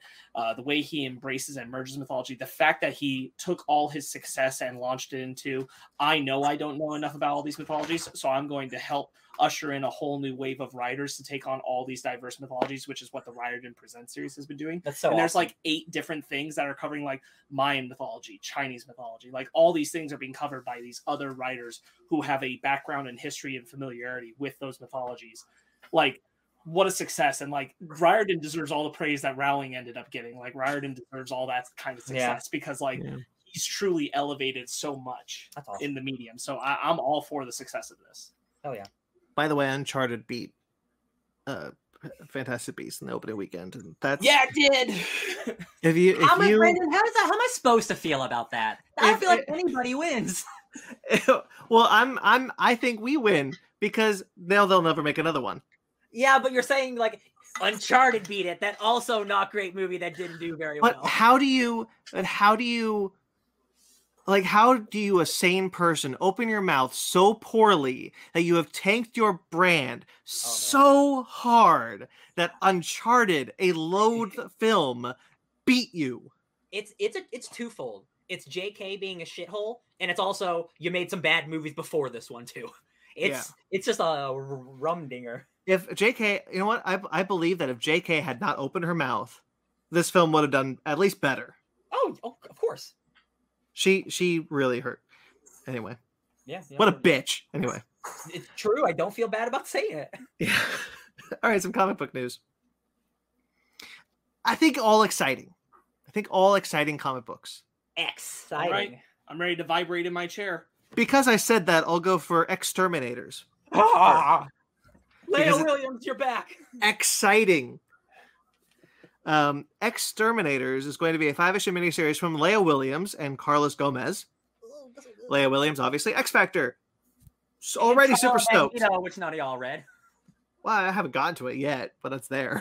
That means you didn't read it. Yeah, I'm so far behind on my X-Men. No, I still supported it. I'm not saying it. I'm just saying. It's going to have Dazzler, Jubilee, Boom Boom, and Wolverine. The good Wolverine, not the man. His name's Logan. That's Logan. She's Wolverine. I'm sorry, Logan. Won't have Logan in this. They're going to be the stars of this title. She describes it as a Grindhouse-esque story that will see Dazzler, Jubilee, and Boom Boom kidnapped and put into elaborate death traps by a mysterious new army. So multiple things. Leia Williams teased this in. It was either Women of Marvel or Marvel 1000, but she did a one-page story of these three characters, basically using all of their powers on Emma Frost to see how powerful Emma Frost's diamond form was. And she's like, "Nah, I knew it. You guys ain't shit." Really great little one-shot. Also, the thing that's really exciting about this book is Jordan White, who is the editor for the X Office. He's like, So I'm looking at the script for this book, and I'm looking at like the idea. Is this going to be our like first M-rated book? And she's like, oh yeah, okay, I can do that. So this is going to be a mature-rated book. X-Force is kind of mature, but this is going to be like the first one that's like not X-Force, where it's like, no, this is a mature. These X-Ladies are going to burn some shit up. I'm like very excited. I'm super stoked for this. I love X-Factor. Hell yeah. Happy to see more of this. I also really love Boom Boom. I'm so happy to see Boom Boom in the title. Me too. I'm glad you guys love Boom Boom, dude. She's so fun. She just loves blowing shit up and drinking. So I voted for Boom Boom for the X-Men. Me too. You know what's up. So sad that she didn't make it. Man, who'd you vote for? I didn't. Yeah, that's what happens in this. You're part of the problem. You're why we didn't get Boom Boom. That's why Krakoa is the way it is. Hey, guys, he had a lot of naps to take that day, okay? Just let him off the hook for this one. It's okay. All right. On to the DC side. I just think this part is cool. You guys might not agree. So a couple of one-shots are coming for Black Adam, called Black Adam, The Justice Society Files. The first issue will be Hawkman.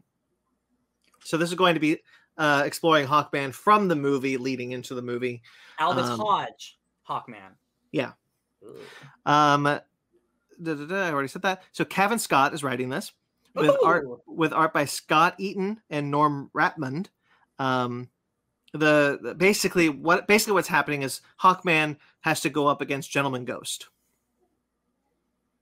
I like Gentleman Ghost. That's such a Hawkman, you know what I mean, Gentleman Ghost crossover. Okay. Yeah. Oh right. Man, it sounds like they're willing to make those comics that help fill in stuff in between films, unlike a certain other comic company. So I'm all for this. Yeah, me too. Yeah.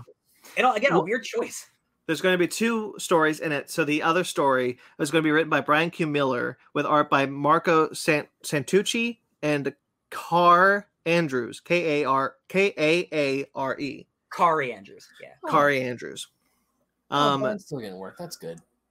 Brian Q. Miller, yeah, he's still right. Yeah, last time I've seen his name on anything was the last issue of Smallville season 11, or yeah, season 11. Yeah, he got a show recently. But Why the Last Man? Oh, that's right. That was Brian Miller's. Wasn't that Brian K. Vaughan? I thought it was Brian K. Vaughan. Yeah, you're mixing two people up. I do this all the time. I'm so sorry. The first name is both Brian, so I'll give you that. They're Brian something. That one's acceptable. Yeah, okay. Anyway, didn't Brian Q. Miller get a show? He definitely got a show recently. Probably. He probably did. I just cannot. Is he a DMZ? I don't know. Ah, oh, whatever. That's probably also K. Vaughan. All right. Anyway, Google to you. Do you have Google? I have Google. Okay. Anyway. This story is going to feature ISIS, not the terrorists. No. There's a DC Comics character named ISIS who debuted in a TV show in the 70s that spun off of Shazam. This is going to be so in the movie she's being played by Sarah Shahi, and this is so ISIS in this comic, quote unquote, liberates, which basically means steal, a sacred totem from Intergang. Oh, look at them throwing all these Gentlemen Ghosts Intergang. Yeah, I thought that was really cool that they're just like, yeah, our universe has Intergang. It has Gentlemen Ghosts. Like we're good with this. We're doing this. We might never show them on the big screen, but they exist, which is nice. Brian Q. Miller is currently a writer on He-Man and the Masters of the Universe, and was a writer on Motherland Fort Salem season 1. Motherland! Thank you, Brian. Also, I think he wrote he helped write Death of Superman and Reign of Superman. The Decamo. He wrote Death of Superman. He did not write Reign. Right. Got it. Okay. No, wait. Tomasi wrote Death. Yeah, the only animated film it shows him credited for screenwriting is Justice League versus Teen Titans. Really? Isn't that the best one? That's a good movie. It is a good movie. You're all right, but that's the only one that's showing him credit as a screenwriter for. You're all right, Q. Miller. Maybe it was Tomasi who did that well. Oh yeah, it was Tomasi. Hold on. And his most recent comic book. Yeah, we can't do this right now. This is the Brian Q. Miller corner. We can't do this right now. Multiple people on their phones googling. We can't do this. Definitely had a show. All right. Anyway, that's cool. Good for you, Miller. Yeah, like honestly, like Sparks is right. Like, I wish these, if you're not going to include like villains in your movies, like why not have a comic about it? Like I'm totally in for it. Dreamer. Right. Sparks, you're familiar. Yeah. You're probably the most familiar with the character Dreamer of the four of us. Yeah, 100%. I definitely am. I'm the OG on that for sure. Because I love Supergirl. The character introduced in Supergirl and then had her comic book debut in DC Pride 2021. God, sorry, real quick. You brought up Supergirl. That's who it was about. The queer baiting discussion. It was about Kara and Lena. Lena, yeah. Okay, got it. Right. That is queer baiting. So, Dreamer, Nyanal, character created for Supergirl, introduced in the comic book last year, DC Pride, not in DC Pride 2022. However, she is going to be making her full DC Universe appearance in Superman, Son of Kal-El, number 13. Yeah. Ooh. Nicole Maines. Like issue 12 or something, I think. Nicole Maines, who is the actress who plays that character, will co-write that issue with Tom Taylor. Yes, she's been very hands-on about bringing Dreamer into the comics. Tom Taylor is so sick. People shit on him. He's the best. He's so good. I love him. I'd rather him write like wholesome like shit that might be a little too like ridiculous than some of the shit that we get. At least he tries to be like a good natured storyteller. Like, yeah, he always puts his heart in the shit, and like he gets shit on so much. It's crazy. Yeah. Like, yeah, I agree. I do not stand for his slander. Yeah. I love the guy. Nicole Maines. So it is not known if this is going to spin off into a series for Dreamer or other appearances, but it is at this point expected that she is going to get at least a miniseries. I have to expect at least a miniseries. Yeah. I feel like the bare minimum is a miniseries, to be honest. But for those of you who don't know, in the audience, she's DC's first trans superhero, so that's why this is a big deal. Yes, played by a trans actor. Yeah. So very cool. They've done a lot of great stuff with Dreamer and Supergirl. I'm very happy that Nicole Maines has had such a warm welcome over on the comic side to come work on the character, help incorporate the character into the world of comics, write the character. She's clearly very passionate about it. She's pretty cool. She's a pretty cool person. So I'm real happy for her. Yeah. I think it's great. I'm glad for anything that brings more attention to Dreamer. I think there is a lot of potential for that character to be utilized pretty well in the comic world. What are her powers? So her whole thing is that she comes from an alien race where people of her line, generally women, are gifted with the ability. This is why it's a big focal point in the show. Are gifted with the ability passed down for they can dream visions of the future, but they can also incorporate the psychic energy that they tap into as something that they can actually wield out into the world. So they both incorporate visions of the future as something that they're able to interpret. It's not necessarily visions of the future. They interpret their dreams to try and see what will happen. They don't see the future. They interpret very much abstract dream logic and are able to perceive through it what that means for the intended future of other people. Kind of sounds like Destiny and from X-Men. Like she perceives the future in a way like that. Yeah, kind of. That's cool. No, that's because like we don't see that type of vision used. It's like, oh, I see the future. Like, so she engages with that, and that's how her powers start. And then she's able to manifest the energy that she uses to connect to dreams into an actual tangible source of energy that she can use to like using guys. And generally, it's a more protective power than a salient power, but she can be a salient. She uses the dreamscape? Yeah. That's sick. So she is also Go ahead. Real quick. So like the whole sticking point, like the cool part of her introductory arc is like her sister hates her because she started born as a boy. And so she's supposed to not be able to be the dreamer. But that's part of the character in the show too. But she's inherently a girl. That's awesome. Because that's who she is inside. And so that's who she becomes because she's trans. And so she is gifted that power, and it creates like this rift in her family because her sister's like, it should have been me. I was born a girl. Therefore, like, so it's like this whole thing. That's nice. Yeah. Yeah. She is the ancestor of the Legion of Superheroes character Dream Girl. Yeah. That's an interesting retcon. All right. It's cool. Yeah, it's pretty neat. They do a good job of it, and I think that interpretation of like because the power is supposed to be passed down to women and how that like it puts the trans stuff real centerfold to who the character is, which I think is really well done. Love it. Yeah, I had a guy fight me on that because I said that Nyanal was a new character created for the CW, which she is, and she was like, no, Dream Girl, this Legion of Superheroes, like, no, not the same character. Not literally thousands of years in the future. Yeah. That was a fun day. All right. Keeping it in the same world, DC Pride 2022 had its table of contents looked at, and a story has been added from the initial announcement, which is that Kevin Conroy, the voice of Batman himself, will be writing a story in DC Pride 2022 with art by J-Bone. Okay. It's going to act as a personal story about being an openly gay Batman. I was curious what it was going to be, like if they were going to allow him to do that. I wonder if it was just going to be like, oh, it's just him telling a story about Gotham, but like it being like a gay Batman is like, that's all I can ask for. Like that's really great. Yeah, I thought this was really cool. I'm glad that it is now because FOC hasn't passed yet. Because it's really neat that they maybe even he came up to DC and was like, hey, I want to write a story, because not a lot of people know he's gay. There's many people who saw his name in this and we're like, oh wow, wait, he's Kevin Conroy's gay. We've always had a gay Batman. That's incredible. I remember like a couple of years ago we found out for the first time. Yeah. Right. I actually keep forgetting that he is, to be perfectly honest.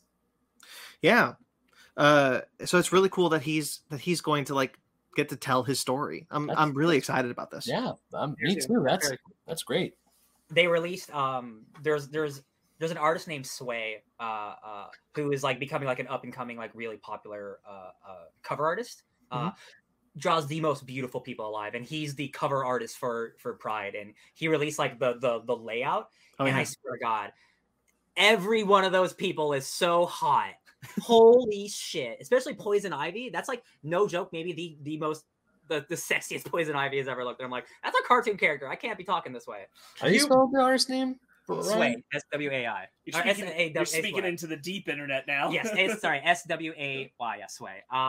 Just good. DC's got some good looking people. Ben's like, I'm going to have to look up some of that Ivy art you're talking about.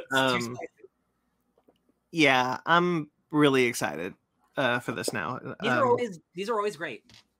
Yeah, I really appreciate like when they get to do something like this, and the fact that like DC is constantly not backing away from this, and they're always like, this is important, and this is important to them, and it feels like it is, and this is kind of one of the major positive steps that DC has been doing lately. Yeah. Absolutely. I fully agree with you. For anyone who was watching, like Ryan and I just smile at each other, it's because Luna's sleeping over here and she's got the like hiccup little tiny barks because she's barking at something in her dream. She's like sleep barking. Yeah. Cute. And like I inappropriately was smiling in that moment. I didn't mean to. It's okay. All right. Let's move on. Detective Comics. Oh, I thought you were going to say Detective Pikachu. Detective Comics. Actually, the artist for Blackout, Pacific Rim Blackout, did the Detective Pikachu comic book prequel that Legendary put out for the movie. That's awesome. Yeah.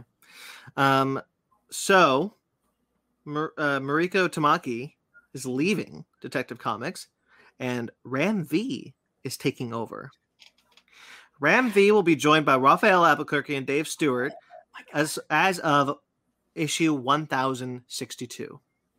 So this has been an interesting week for Ram V, because early in the week, Ram V saying, I'm doing a new book, and then it's announced it's a Batman book, and everyone's like, God damn it, it's another Batman book. But people didn't just assume he's taking over a Batman book instead of it being another one. Right. They've already released two of the covers, and they look like the Savage Shores covers. Like truly, like I'm not just saying this, some of the most beautiful covers Batman's ever had, and the book's not even out yet. Ram V. The second one is J.H. Williams. Oh Jesus. Very good. It's too good. Like Chip Zdarsky is a hell of a talent. Ram V coming on the Batman is a different story. This is a dude who is like, not that Chip Zdarsky thought, he's a artist. That dude gives it his all. And like, I've never been more excited for a Batman book in a long time. Like truly, I can't, like the fact that he took it on again, something like Chip and Ram both doing Batman at the same time. This is going to be the best Batman's ever been. What a doubleheader. Yeah. I am very excited about this. I think this is great. A Ram V mainline Batman comic is like what a treat this will be.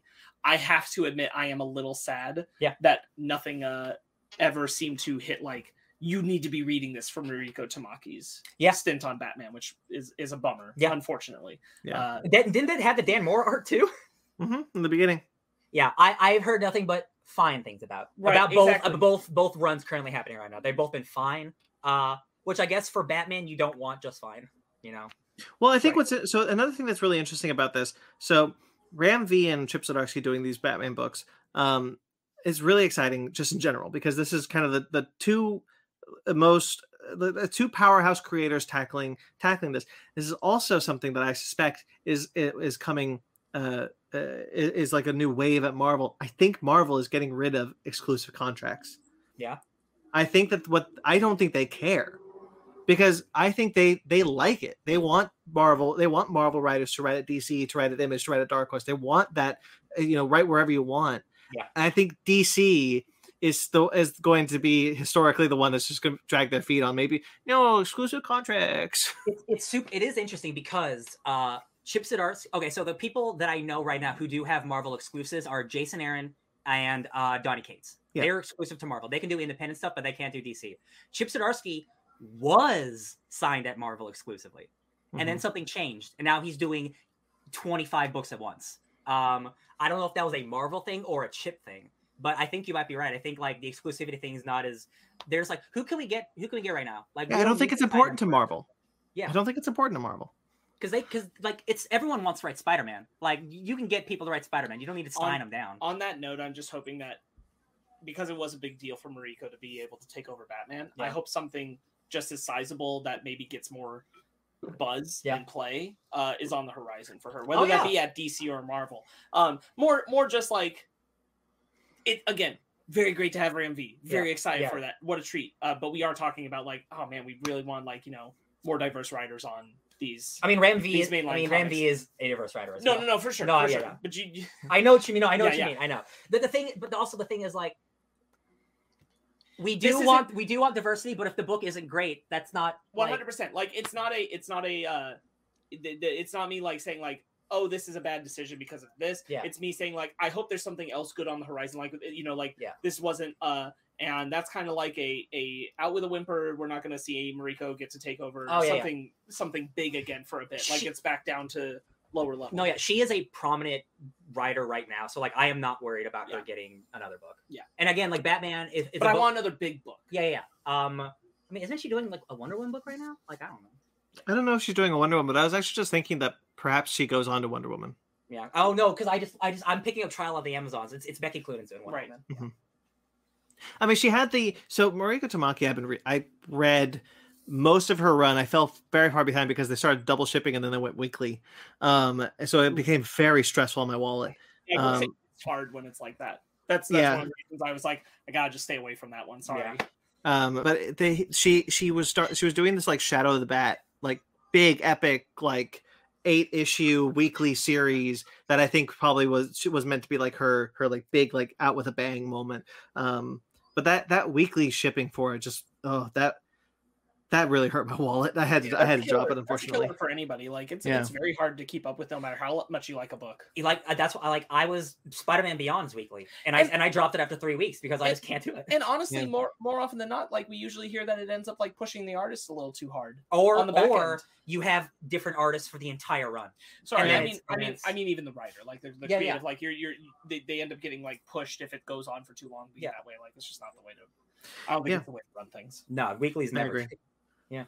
Ram V coming on Detective Comics got me very excited though. Just a little bit about his story. So the first arc is going to be a 4-part story called Gotham Nocturna, which sees Gotham City playing host to a quiet invasion of demons who have been lured out due to a strange melody.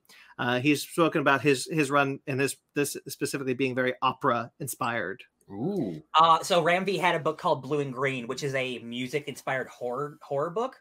And that is very much about how music can be scary and like how like God, I wish I could show you the book. Like music sheets are like pages in the book and they turn into things. And it's like this is one of those runs where I'm like, Batman will always have a book. He'll always have 100 books, but he will never have like a Ram V book all the time. And this is one of those situations where like this is going to be like Grant Morrison coming on the Batman. Like sure. Like again, I don't mean any offense to anyone else who's written them, but it's just like this is like when like an artiste comes onto a book. No, for sure. And I'm just like, he's not a guy again like Chip. He wouldn't take on this book unless there was something. The thing is that you always know when someone like Ram V is stepping on. You know they have a vision. Yes. Yeah. And you're about to, you know, you're about to be treated to much like, you know, when you go in to see the movie we're going to talk about today, you know, you're going to be treated to a vision of something. Absolutely. It's not just like, it's not just made to be made. And it's made to say something. And what's nice is, again, like, I probably wouldn't be as enticed. Well, I would read it. But, like, if this were just another Batman : Nocturna, whatever, and it's just another miniseries, I probably wouldn't be as invested, because it's for MV, I would. But this is the main title. So this is, like, this is the canon thing that happens next in the Batman legacy. And it's this guy. I'm like, I'm there. I'm there. Right. Hell yeah. Yeah, I need to find room in my pull list to pull both Batman and Detective soon. Oh, I cut my pull list so good. It's just, like, X-Men. I don't even know what else anymore. Super Sonic LL.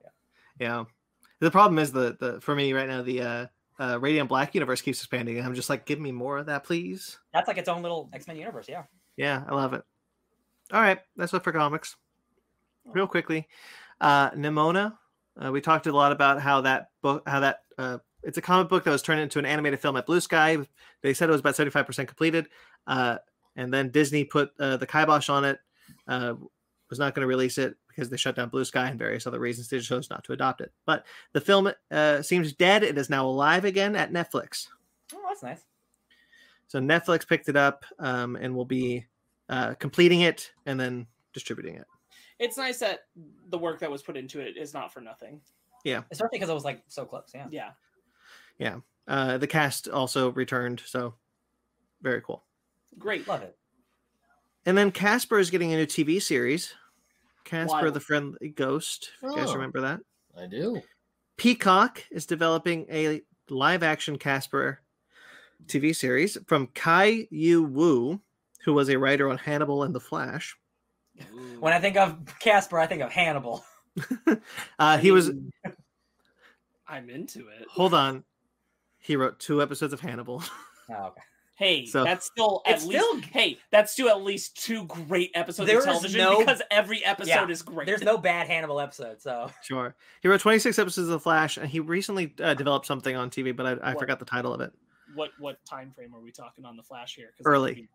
All right. Well, then that's probably pretty good. Because I wanted to look it up too. Anyway, so Casper, will be a horror adventure show that reimagines the origins of Casper. A new family arrives in Eternal Falls, and Casper uncovers dark secrets that have been buried for over a century. Hell yeah! I honestly I don't care about Casper at all. Like I'm into this. I think that original movie's great, and then it pretty much. I like other things because I like Casper, but it balances out there. Like I think that original film is good. I have fond memories of old Casper cartoons and watching that movie. Yeah, the old Casper cartoons are like they're fun. Definitely they're fun. Yeah, especially the one where Richie Rich gets run over and then becomes Casper. Yes. I'm all for I think it's a good time for a new version take on Casper. And not that it's gonna be mature, but not totally kiddie, a little more PG-13, maybe Goosebumpsy. I could get into that. Brandon agrees. Man. Oh, sorry. I had such a crush on Christina Ricci because of Casper. Oh, me too. Yeah. I had such a crush on Bill Pullman because of Casper. Mm. All right. Anyway. Very true. He is.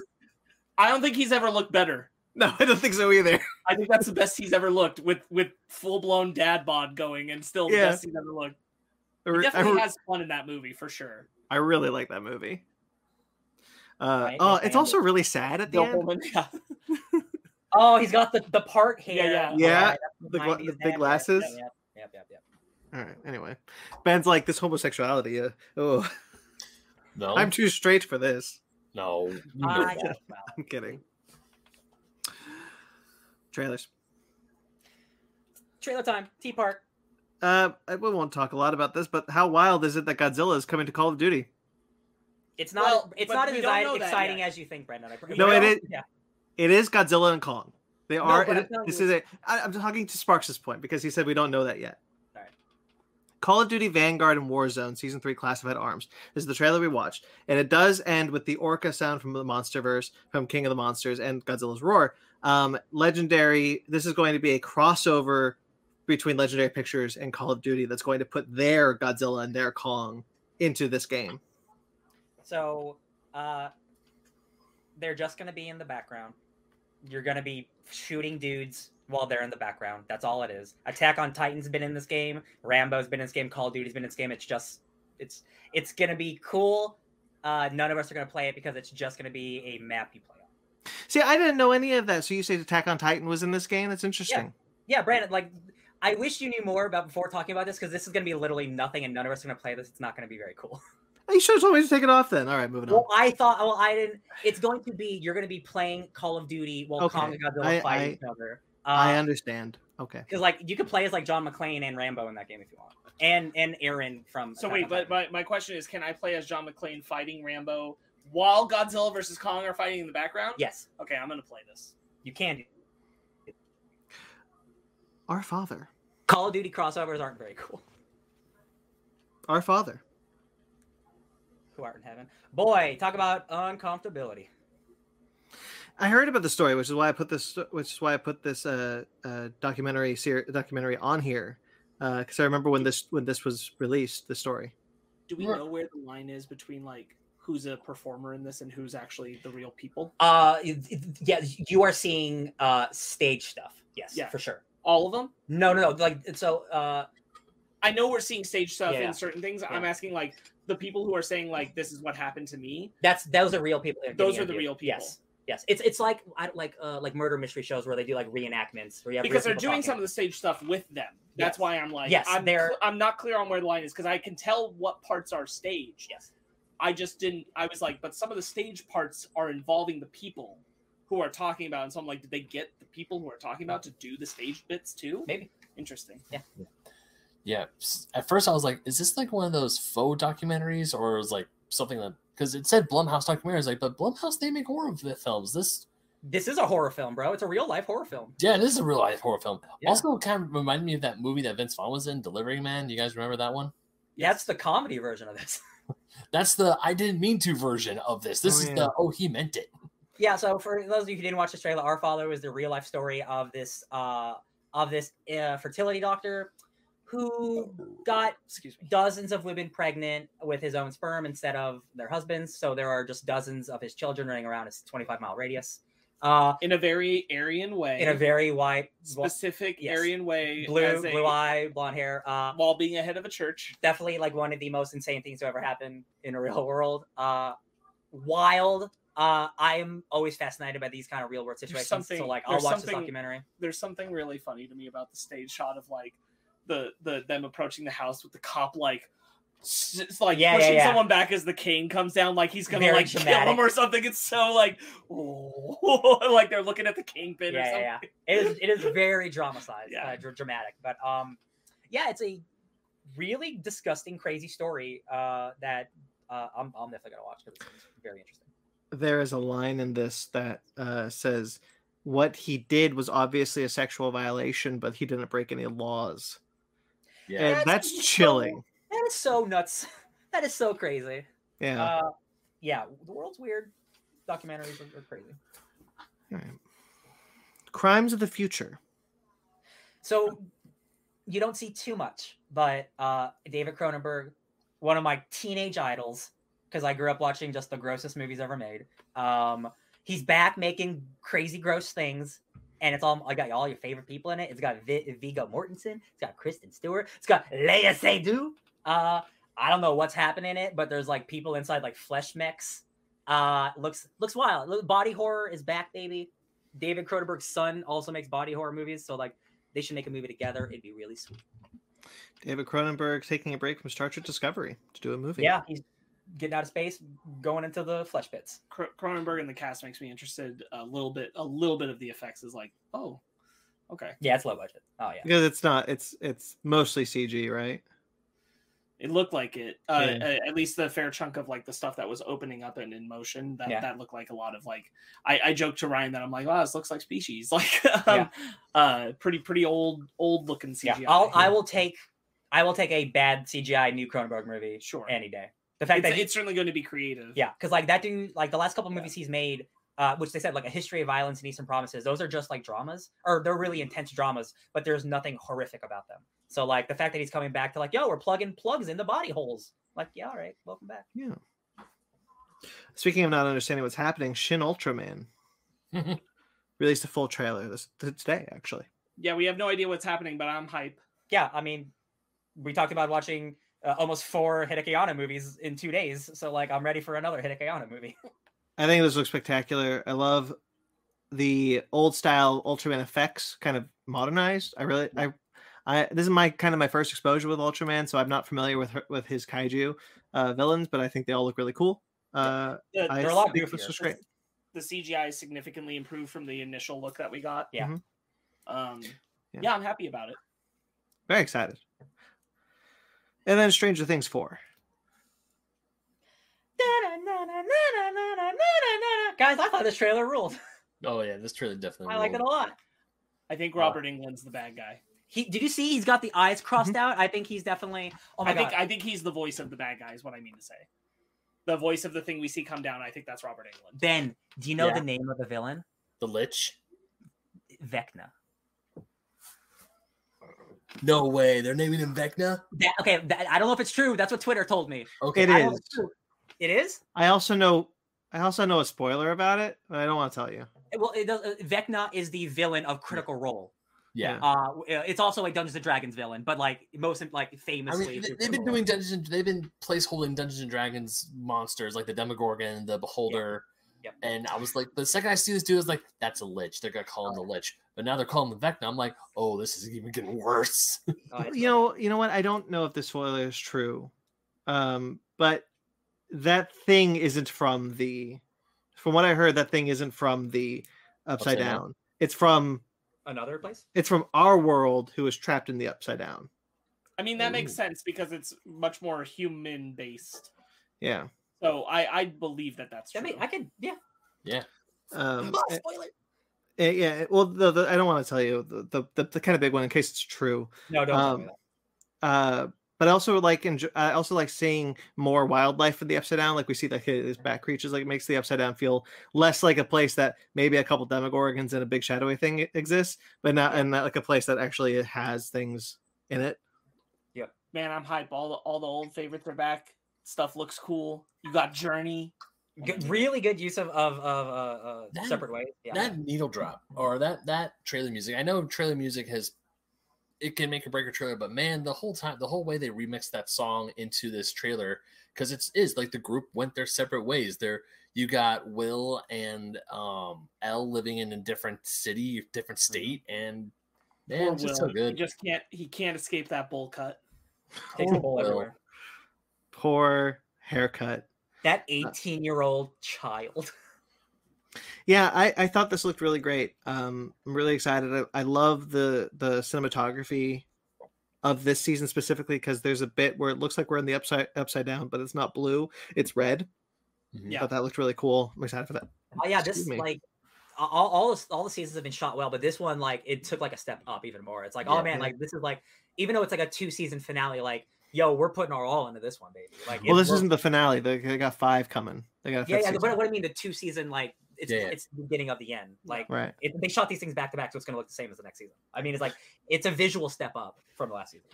No, they didn't shoot 5 back to back. There's 2 parts coming of season 4. 2 parts to season 4. Season 5 will then come after. Oh, my bad. Okay, season 4 is split into 2 parts, and then there will be season 5. Oh, I thought this was the end. Then no. I'm happy. I'm so much happier then. Oh god, I got a whole nother 2-parter. Okay, that's it. Do we want to go into our main topic?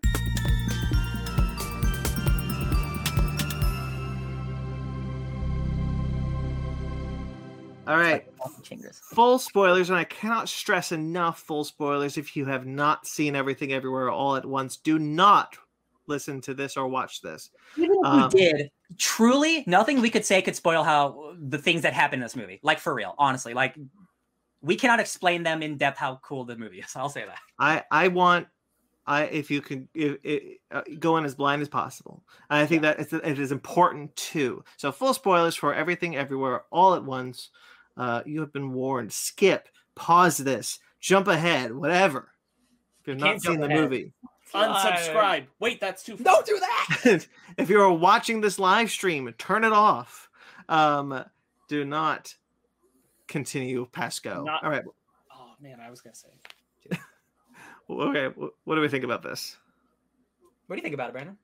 I love this. I thought this was incredible. Yeah. Yeah. So everyone dies. I'm kidding. Yeah, this movie was bonkers with the capital B in a good way.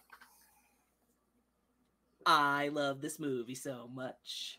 I want to see it so many times. I adore it. But Sonic. I'm so pleased. I want to see Sonic too. It's too many good movies. But this is one where, like, I want to see Sonic 2 because I want to see that spectacle on the screen again. I want to see this again, but I want to like sit with it and then go back to it and like sit with it, like really really digest it because there's so much to digest. Real quick, because Grayson's making jokes about us talking about spoilers. No joke, Grayson, for real. If you didn't see it, there's something they don't give away in the trailer about what this movie's actually about. That I do think it is a better experience watching the movie and not knowing it. And I really mean that. True. It's not like a death spoiler or something like that. It's literally what the film's actually about. And I highly recommend that if you are interested, don't listen to what we're going to say. Okay, now that we're past that point. So this movie got a lot of hype. A lot of really good reviews. Best movie ever made, blah, blah, blah. So I was worried going in. And the first 15 minutes, I'm like, yeah, I'm enjoying this. And then the movie kept going. I'm like, no, this is the best movie of the year. Like I made the joke earlier before we like Elden Ring, Everything Everywhere All at Once. The year's over. No, just cancel entertainment, baby. We could just stop 2020. Northman could be great. Could be great. Will it beat this? Tough. I'm just saying, bunch of whiteys. So, like Sparks, you were talking about how this movie, about what really this movie is actually about. I saw a tweet earlier this week about how Encanto, Turning Red, and Everything Everywhere All at Once is really making parents apologize to their children. So I want to talk about that. Thank you for bringing that up. I want to talk about that so badly. That was quick, damn. As a child of a narcissist, I'm sorry if you're watching this. It is incredible that the current crop of people writing movies are not writing story. I get the joke. They're writing stories about parents have to apologize to the kids. No.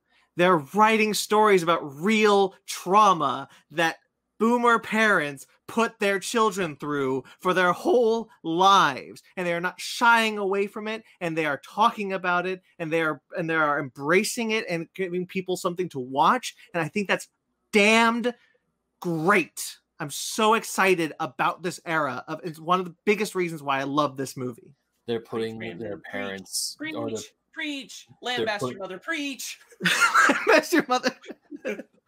Sorry, Mom.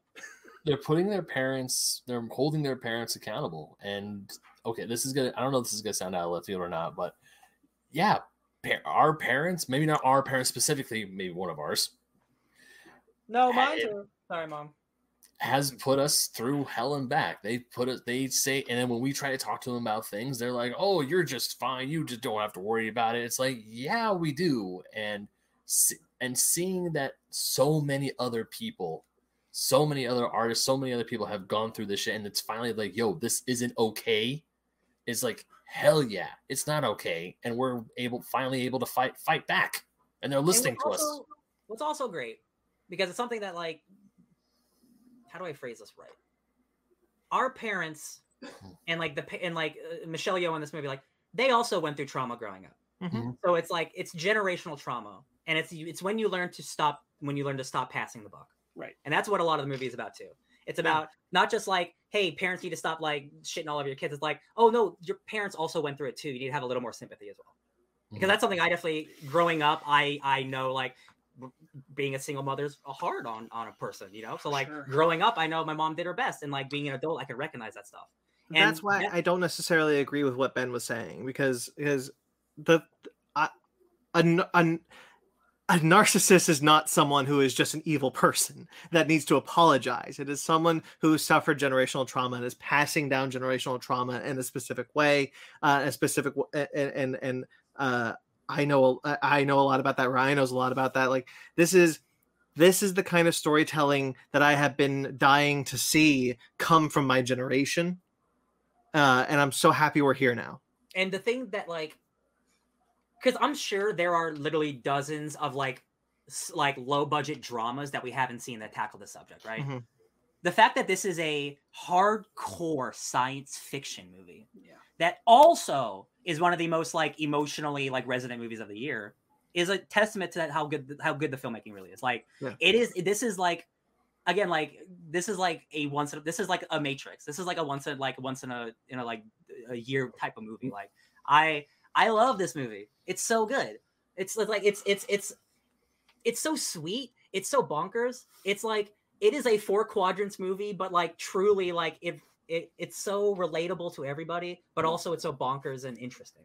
It's such an insane movie. Like, I can't believe it. I just, before we get into like the other stuff of the film, I want to also respond on like the generational parent thing, because I can contribute to it. And I didn't think this was something I was going to bring up today, but I'm going to. Real quick, I want to address that. That was not Ben's point. Ben was regurgitating a point that has been made in like article things, but not necessarily what Ben was saying as a point. Just the overall like generic press take that's out there of that's what this is about. Mad props, Ben. I know what's up. But my we all have it, and like mine is mine's my recently deceased father. But like my dad was not my dad was a drunk, and like we had like our big kapow kapow not so great moment when I was about 14 years old, and my dad stepped up from that moment to try to be better. And then his dad died, and he fell right back in the hole. And it took about 3 years for him to kind of rebalance himself. And then I spent the next little over a decade actually having a relationship with my father for the first time. That was like one where we actually saw each other. And I'm grateful for that. I'm really, really grateful for that. So like that kind of moment, that like the catharsis of what the conclusion of this film is, that's what my dad actually ended up finally giving me. So I hear you all, and I feel I feel for you, and I'm glad that this can speak to all of us on those different levels. And it's something that unfortunately not all of us get enough of, and even when we do, it's not always like I'm here to say like it doesn't solve every problem. But it's cool that that storytelling is here and just doing it, and it's so direct. Awesome. It's not, and it doesn't, it's not like beating around the bush. It's like directly tackling like, hey, this is what you did to me, and this is why I am the way I am. And it's like, again, like I said, like I used the word earlier, but like it's like refreshing. Like this is a movie that like I've never seen before, and it's not just because it has like hot dog fingers. Like it's man, it's like the last movie these guys made was Swiss Army Man, and that's about like a corpse that farts and is used as 1,000 different ways. I'm like, I cannot see what these guys make next. Like I cannot wait. Like their imagination, the Daniels, it's like it's insane. Like You're so good. I want to put on the record that I also really love Swiss Army Man. So that's a good ass weird movie. Yeah, I like the movie quite a bit. The ending of that movie is insane. Yes, I think about that ending a lot. Yeah, it's an insane ending. Yeah, I really love this movie. I think it's incredibly inventive, incredibly complex in its simplicity. Yes, it's complex, but like they give you all the information. So like, there's a lot of things happening, but you're always engaged and you know what's happening. Right. Yeah. There's so much verse jumping, so much like going to different universes, but like they lay it out and it makes sense. Like the beats that you walk through it with Evelyn really work. Like the way that like, here's a chunk of a lot. Mm-hmm. Digest that. Yes. Okay. You're settled. Here's another chunk of a lot. All right. Digest that. It's like a 5-course meal. Right. Right. Yeah, exactly. Yeah.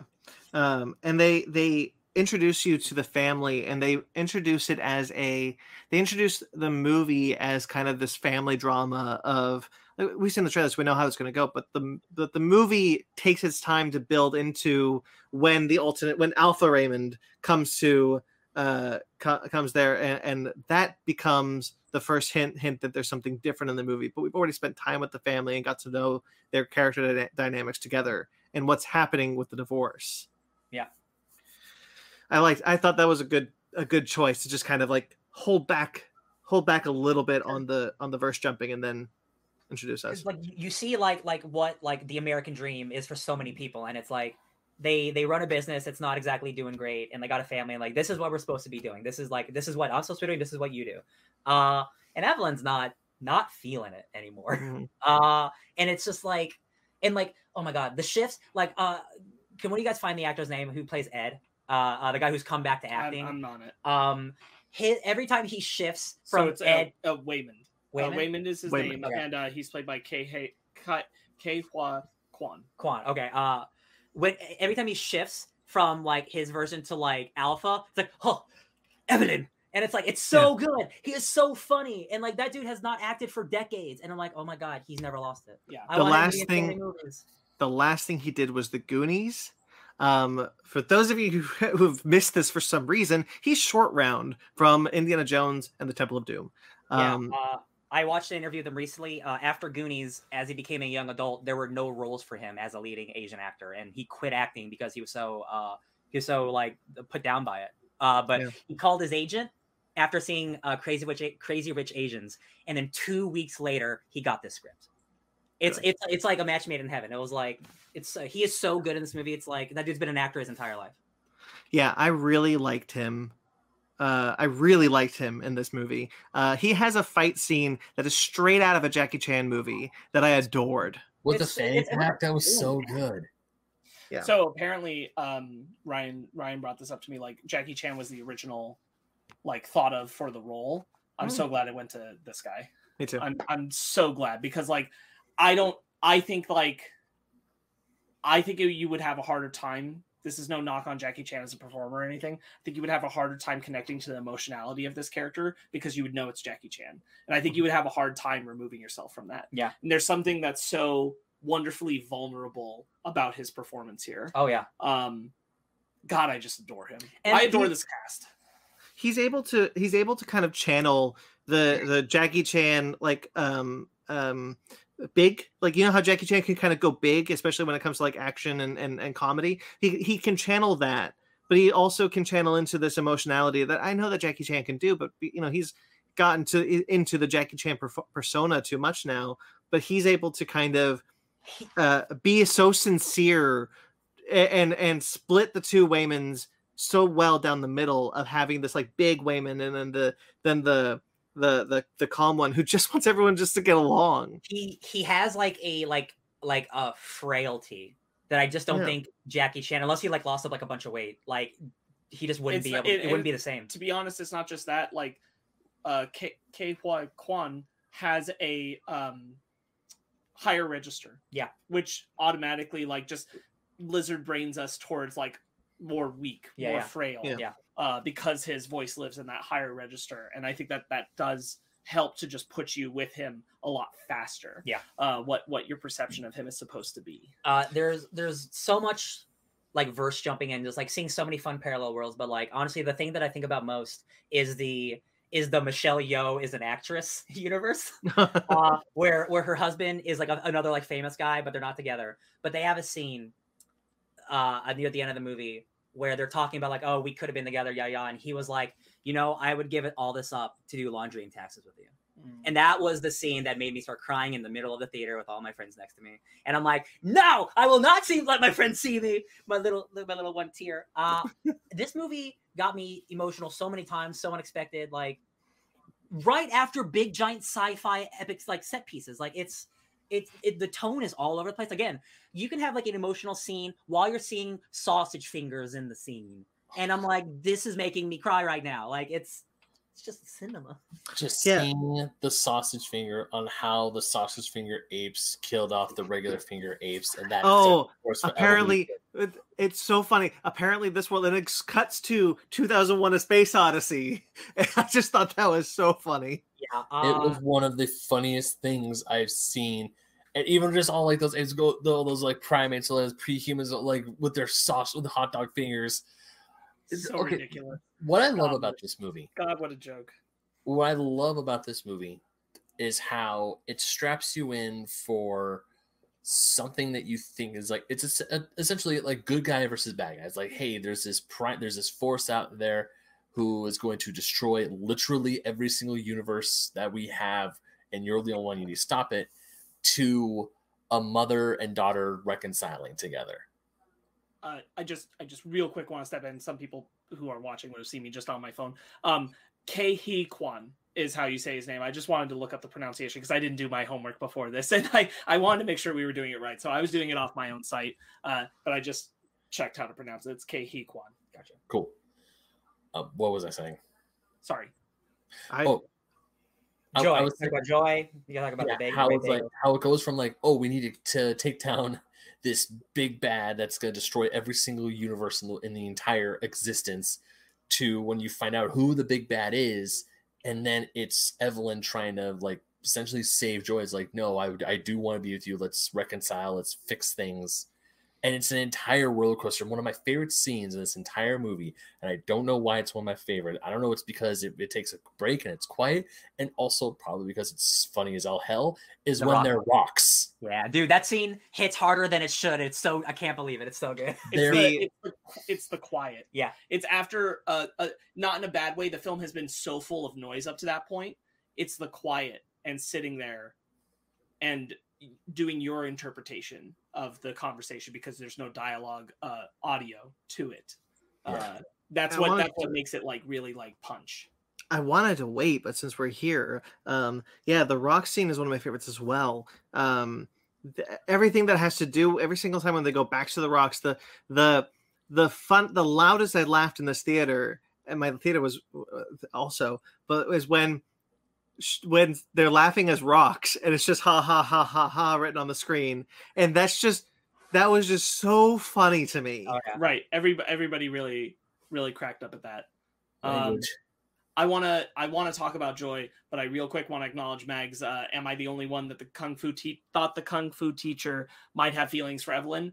I did not get that read personally. I thought that there was a possessiveness. Yeah, I think it's but not a romantic possessiveness, like just an actual like a manager kind of possessiveness. Like I'm your teacher. Like I'm even like your pinky can be kung fu. Therefore, I own you.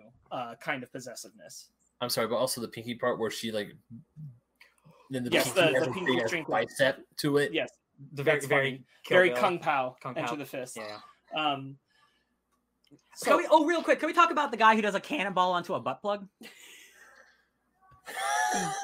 Okay, so since I've been waiting to jump in on this, yes, I want to talk about because we've talked about how the verse jumping. We haven't talked about yet how weird it is to do verse jumping. That you have to do a weird thing in order to go to a different universe. And I really love the fight scene where Evelyn is trying to do weird things constantly to verse jump and to all these different universes while she's fighting people who are doing the same thing.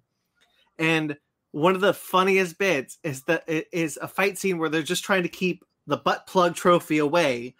And that was extra funny for me because I turned to Zara when we first saw the trophies on Jamie Lee Curtis's desk before she even like pointed to them. I go, they're shaped like butt plugs. And I told Ryan after we saw the movie, I was like, the moment those awards show up, I was like, that's going up somebody's butt. That's happening to someone's butt. I do too. And so like trying to keep it away from it, and then the bald guy just running and jumping with his pants doing a flip, legs spread, lands, dust. There's a lot of really great stunt performers, but like that big bald security guy, he's the MVP of like the stunt guys because his expressions were so hardcore. He was the cannonball butt plug guy. I'm like, I'm gonna remember you forever. Yeah. Even before he does the cannonball, when Wayman is like, when it's Alpha Wayman and he's like kicking ass with a fanny pack and he looks up and goes, oh fuck, and he gets hit in the face with it. Because he says, Craig! Oh, he says Craig! Oh my god. That was very funny. Craig! He was worried about his friend who just got beamed with a bunch of aquatic rocks. Man. I swear that fight scene with the fanny pack, I will never look at fanny packs the same way ever again. That fanny pack fight Ryan scene is I stepped out and I'm like automatic contender for best live action scene next year. The fight scene, the fight scene. The fanny pack fight scene is my favorite scene in the movie. It's so good. It's certainly my favorite action scene. I won't say it's my favorite scene, but it's my favorite action scene. That's what I meant. Yeah. Action scene. Hard agree. I want to talk about Joy. I want to talk about, this is what I alluded to when I was specifically telling Grayson to not pay attention to us. I think she's secretly like the best actor in the movie. Joy is the fact that like this is about Joy, that Joy's pain is the center focus of the film, that it's about her relationship with her mom and that she is our antagonist, is not given away in the trailers. And I benefited so much from not knowing that going in personally. I didn't remember. I was so grateful to like not know that it was such a pleasant surprise how much the story was actually going to be about joy. What a fantastic performance from Stephanie Sue. Oh yeah, I think she. There's a scene at the end where she starts breaking down, and I'm like, oh my god, this girl's so good. She is. Oh my god. I truly like. I love all the writing around her. I love the concept around her. Her hallway scene getting to Evelyn in her first appearance as Jobu Tabaki is so good. She's so good at playing the multitudes when uncaring. Yeah. When we first hear that Jobu Tabaki is you're just saying noises. Yeah. Yeah, she verse jumps by clicking her head, click to get into place is so sick, man. So good. I really love. But real quickly, I just want to bounce off what you're saying. I really love how it is visualized that she is everywhere. She is in every verse. She's all at once, essentially. I really like seeing her nails change color as she's walking. How she can just turn her head and be in a different universe. Yes. Love it. I was gonna say those costume changes that she has throughout the entire film, where she is full on Jobu Tabaki, and it's just when her final costume, her final big costume before she goes. And by the way, also I love the bagel joke. When she goes into bagel, and she looks like a K-pop / hip hop star with the jacket that has the teddy bears on it. Or even when she's in that whole I'm just gonna call it the sanctum. I can't think of a better word. Where she's in the sanctum of the bagel, and they're in that crazy looking uniforms that she has on. That once again, the whole time I'm sitting there watching this movie, it's God damn, this movie's gonna be sweeping the Oscars next year. If it doesn't, I'm gonna riot. Here's the thing, Ben. It won't, because Hollywood hates really good movies. It came out now, so they're all gonna forget. It came out at the beginning of the year. Yeah. I mean, this is a sci-fi film. Those don't always do well at the Oscars. This is the Daniels. I think the Daniels got Swiss Army Man nominated for something, but I don't remember what exactly. Yeah. So they might get something at the Oscars, but I don't think it's going to be sweeping. I'll tell you for sure. It should. I mean, obviously, I haven't seen the other contenders. It should get nominated for best editing. Incredible editing! And I frankly also think Michelle Yeoh should get nominated. But, yeah. I think everybody gives a killer performance. I think I love that Jamie Lee Curtis loved making this movie. Oh my god, loved doing all the bonkers shit she does in this movie is so good. Speaking of Jamie Lee Curtis, she was on Jimmy Kimmel and she was constantly yelling at the audience, go see this movie. Do your best to see this. Every single actor was hardcore championing to go see this movie. And I'm yes, this movie it deserves it. I'm a tweet constantly. Jamie Lee Curtis is constantly praising it on her Instagram and sharing things and background stuff and all that kind of clearly loved it. Everybody loved it. Everybody loved making it. That's very obvious. I love her commitment to it. But my point being, I think all the performers are fantastic. I think Kei-Hee Kwan is incredible.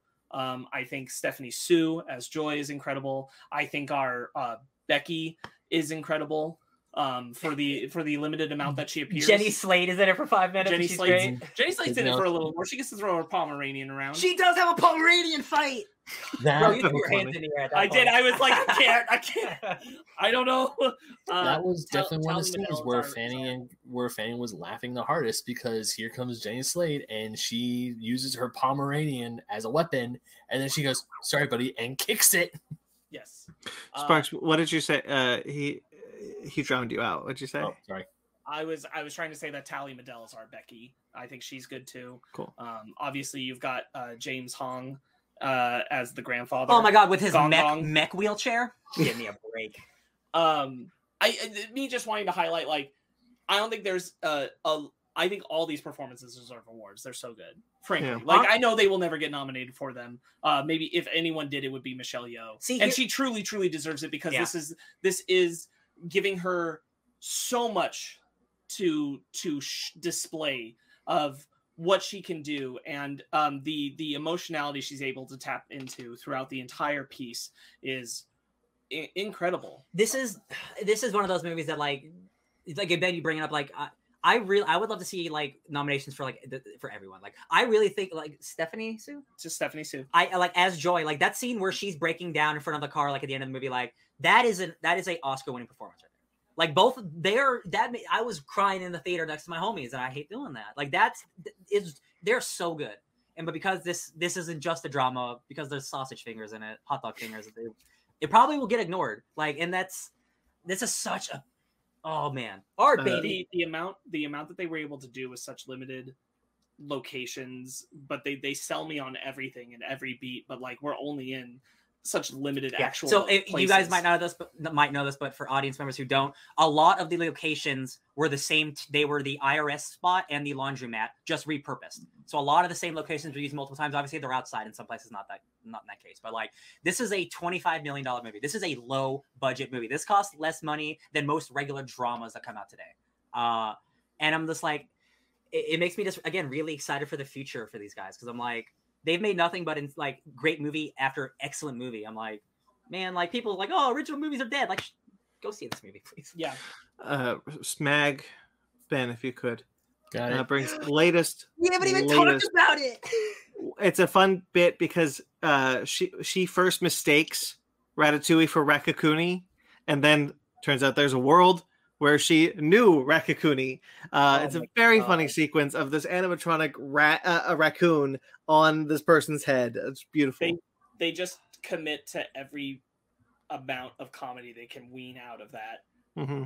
It's really great. I told Ryan, I'm like, I kind of love the ridiculousness when you think about it of the hot dog finger world because it's because they specifically show that hot dog fingers are something we evolved with. We just decided to create a world where we don't make anything that actually accommodates them. Yeah. The animals are still built for hands, not feet. You still gotta like do this with your luggage. Is still built for hands, not feet. Like, I love it. That's because this is a $25 million movie. No, but I think that makes it better, even funnier. It makes it better. I don't want them to create the world where like they thought about that. I prefer the dumb Raccoonie could have been something that showed up once. Did it show up once? No, it showed up so many times. We kept coming back, and I loved every minute. Dude, that raccoon screaming in the cage, I was dying. It's too much. Michelle Yeoh on top of this dude's head. Yeah. And then the dude on top of her head. Yes. I love it when she goes in the kitchen and she sees him, and the raccoon is like, she knows too much. Kill her. Yeah. Yeah. He pulls the giant hat off of him. Come on. Yeah. You even see the raccoon tail outside underneath the hat too when you first see him. This is like, again, this movie tackles so much, so many different tones, so many different genres. Like it's a miracle that it works at all.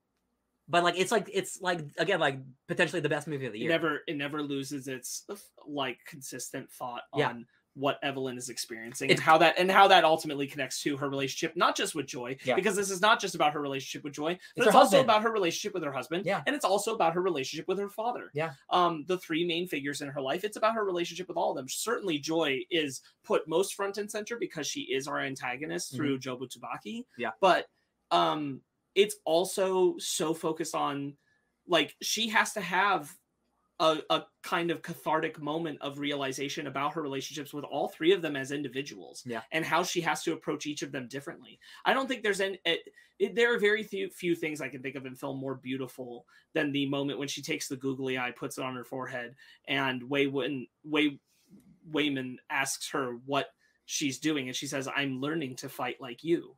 And it's hard to beat that kind of beautiful full arc that we go on with that. Yeah, you brought up Joy, our antagonist, through Jobu Tsubaki. What I really love about it is that the moment really works because both Evelyn and Joy are every Evelyn and Joy throughout the entire multiverse. Joy does not start out as Jobu Tsubaki until Jobu Tsubaki like inhabits her moment, but she is always Joy. Yeah, she is always Evelyn. Right. Like these two characters are always this character throughout all of the multiverse. And so having Jobu Tsubaki has the same issue with her mom in every universe, which is that she didn't go to bat for for her with the grandfather. She didn't. You know what we talked about in the beginning. Well, not necessarily every universe, because in some universes she doesn't exist. Oh, sure. Like that's why the one where she's a film actress is kind of a safe haven from Jobu Tubaki, because she can't go there. Yeah. So having the two of them talk like that and have the context of them being all of their versions just works so well because of that. I think there's one specific that well. No, it's okay. No, I'm with you. Yeah. I hear what you're saying. There's one specific montage, like you see it in the trailers, of like you see the flashes of all their faces, but like specifically, it's like 30 full seconds of just versing. So much versing, and I'm like, I cannot imagine how long this took. Not just editing, but you got to think photographing, everything about the coloring, every single thing. There's monsters that they have to like digitally make. Like you have the color light that's moving, which is the circle hundreds of thousands of pictures in the same motion as a washer. The color circle light that moves when things are really evolving and changing. Just like there's not a wasted frame. Like, at all. And the fact that you can have such truly gorgeous emotion happening as Evelyn's making her approach on Joy at the end.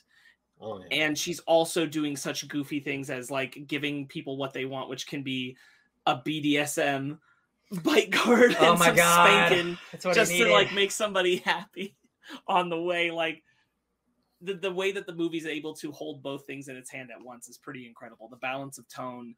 The fact that it's able to hit everything pretty much pitch perfect for exactly what it wants to deliver is a rather remarkable feat. Yeah. I'm just so impressed and pleased. Like for real, like this is the type of movie where it comes out every once in a while, and I'm like, okay, blockbusters can be this. Like I think of the movies that we generally review, and I'm like, okay, genre is this, we are capable of this. Like I think of Lord of the Rings as like maybe the best example of like high, crazy, like Oscar-winning fantasy stuff, right? Like this movie's like we are capable of more. The MCU is capable of more. DC is capable of more. Like we can have emotional stories in genre, right? I'm just like this movie makes me believe in Hollywood again, basically.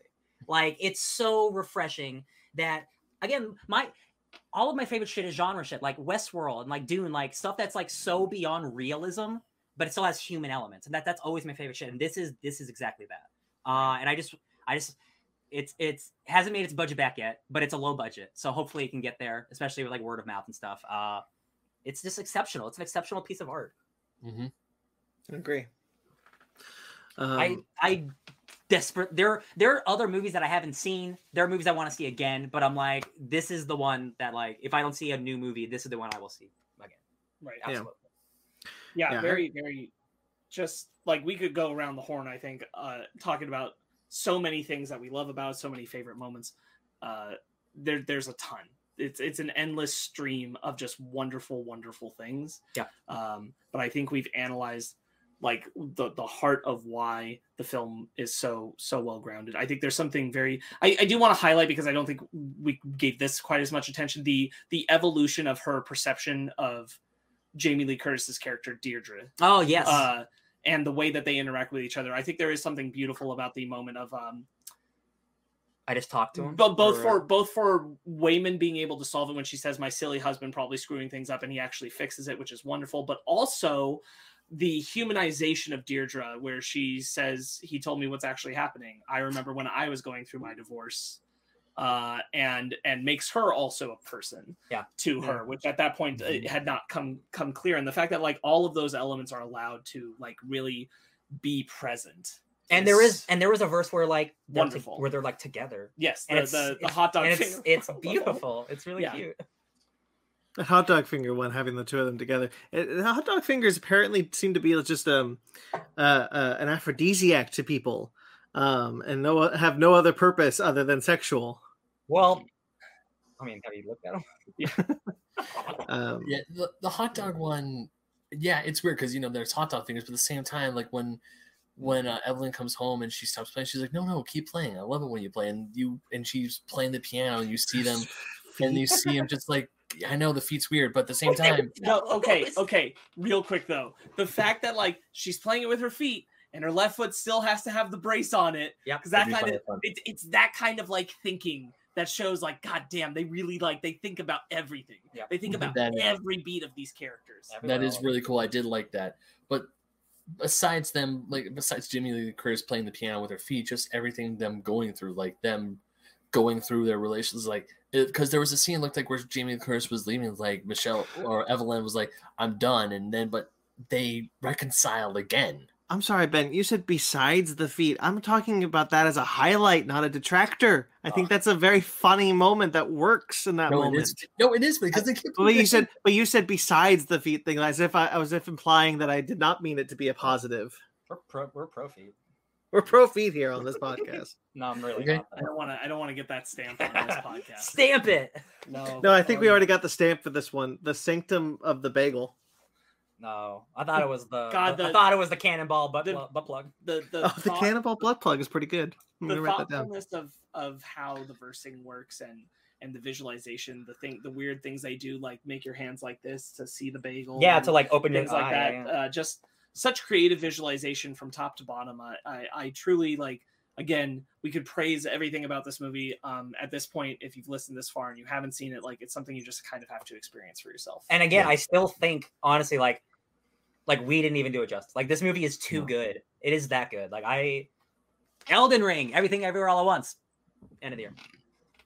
Sorry. One of the things about this, like us analyzing this film, one of the things it keeps bringing me back to the title about how we're talking about Evelyn, we're talking about Joy, especially Joy.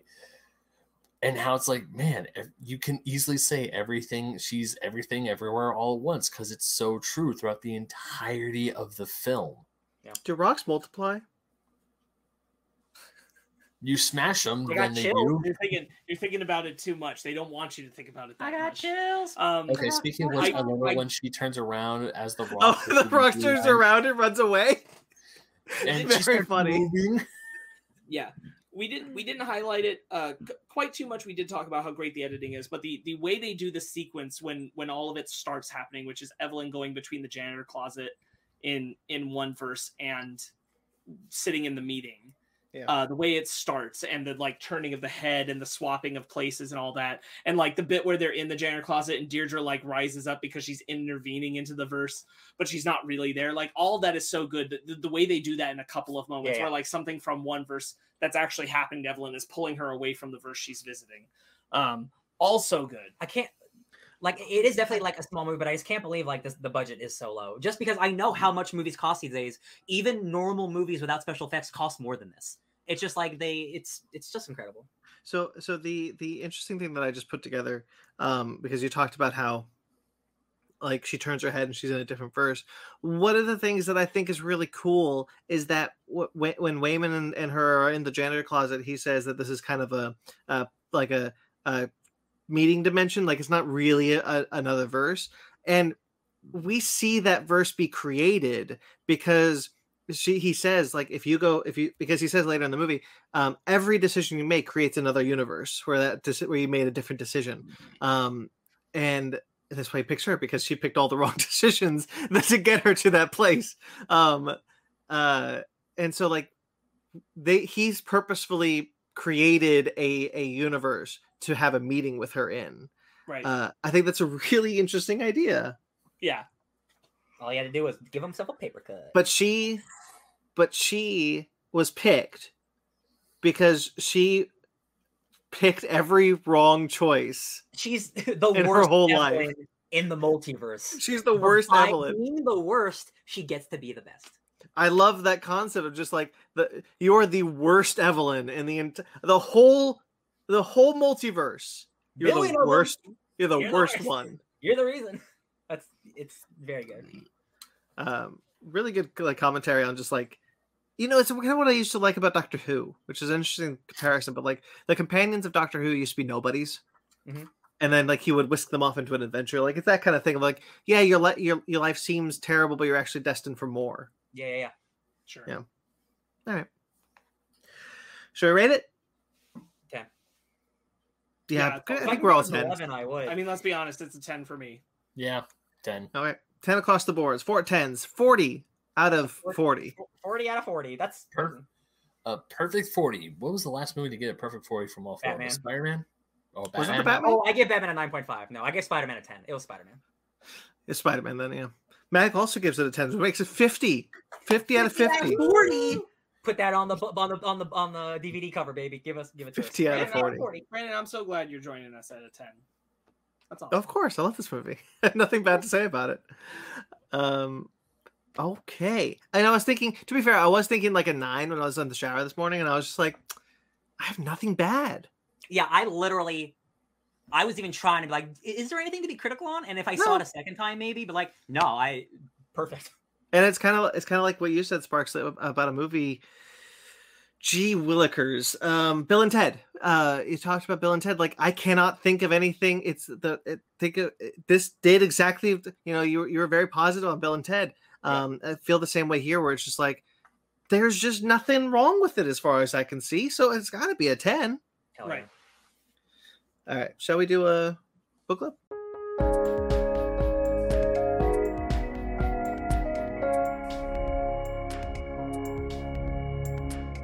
All right. Whose turn is it? Ryan. It's me. Take it away. Hey, guys. Moon Knight is the current MCU offering on Disney Plus. So I thought, let's read a Moon Knight comic, but I wanted to read one that I haven't read, which is not that many. So I picked Vengeance of the Moon Knight. Came out in 2010, written by Greg Hurwitz and art by Jerome Pena and colors by Dan Brown. This takes place in my favorite era of Marvel, when Normie Osborn is a big bad boy. He's leading Hammer.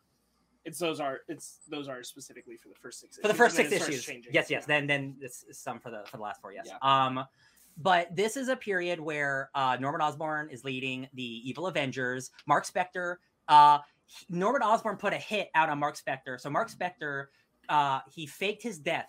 Then he went to Mexico, and now he's Jake Lockley. So Mark Spector is quote unquote dead, and he's just been being Jake Lockley.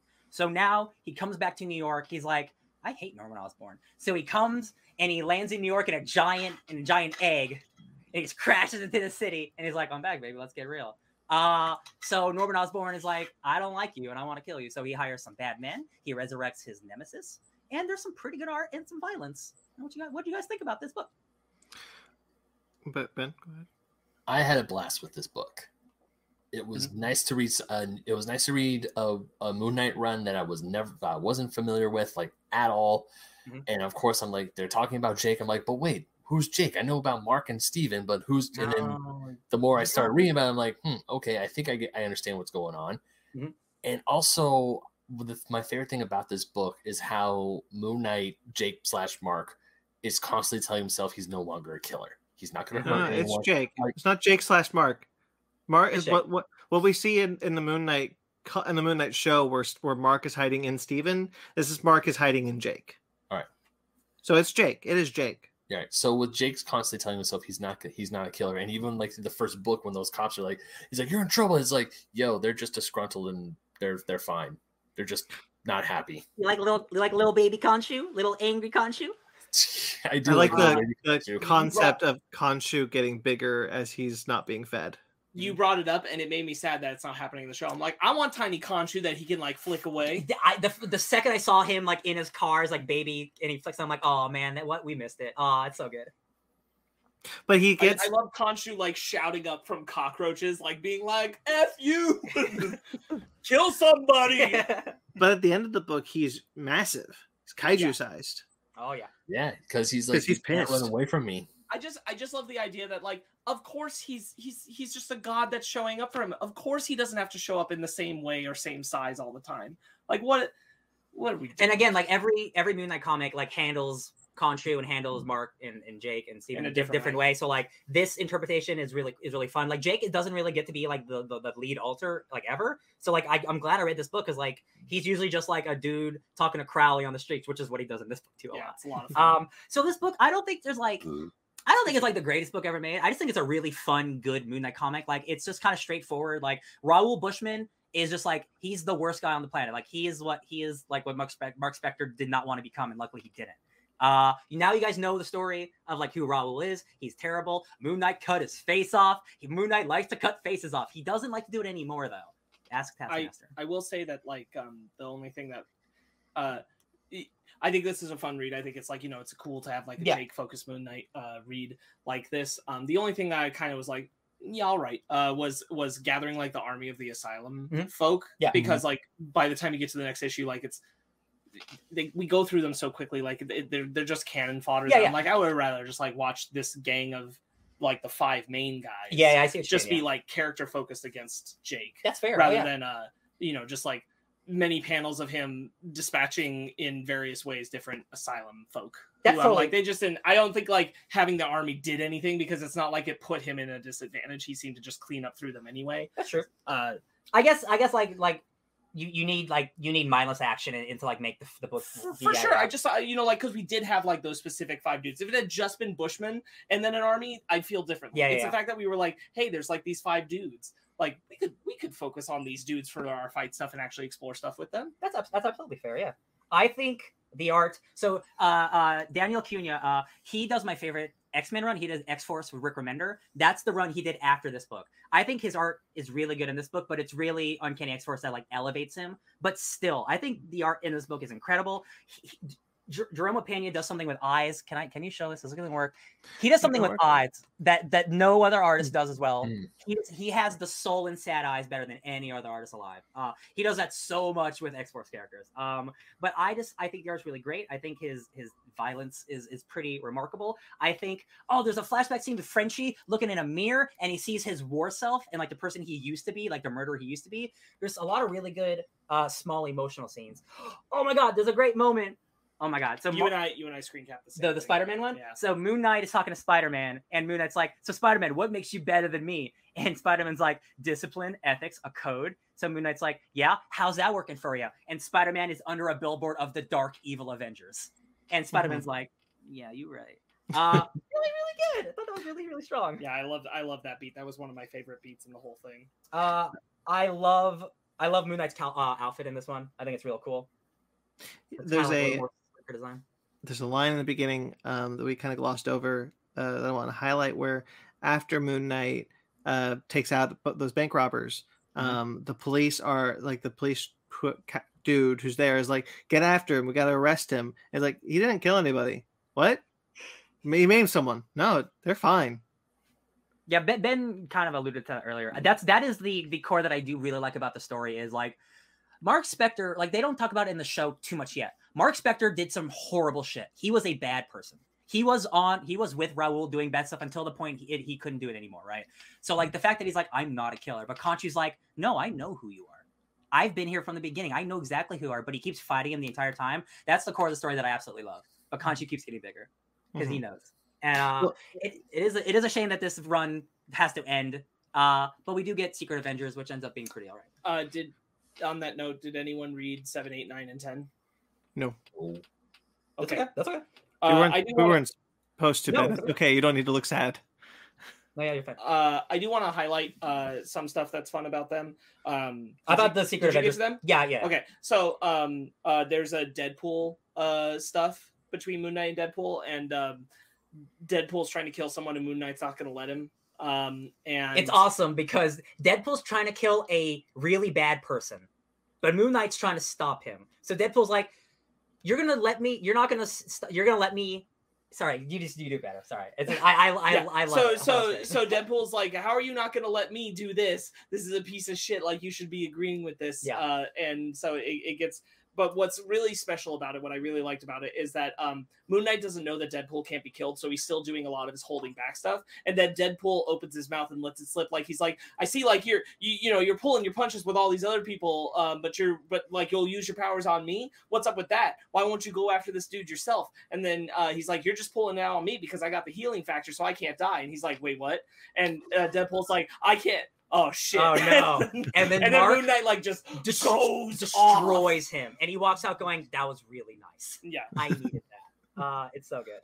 He's fighting Deadpool in like a carnival maze, and he's like, "Dude, this evil guy and his henchmen killed children, and you let them live?" And he's like, "Not my call to make." And Deadpool's like, "Who are you, Daredevil? I thought you loved killing people." And he's like, "I'm trying to be a better person." Yeah.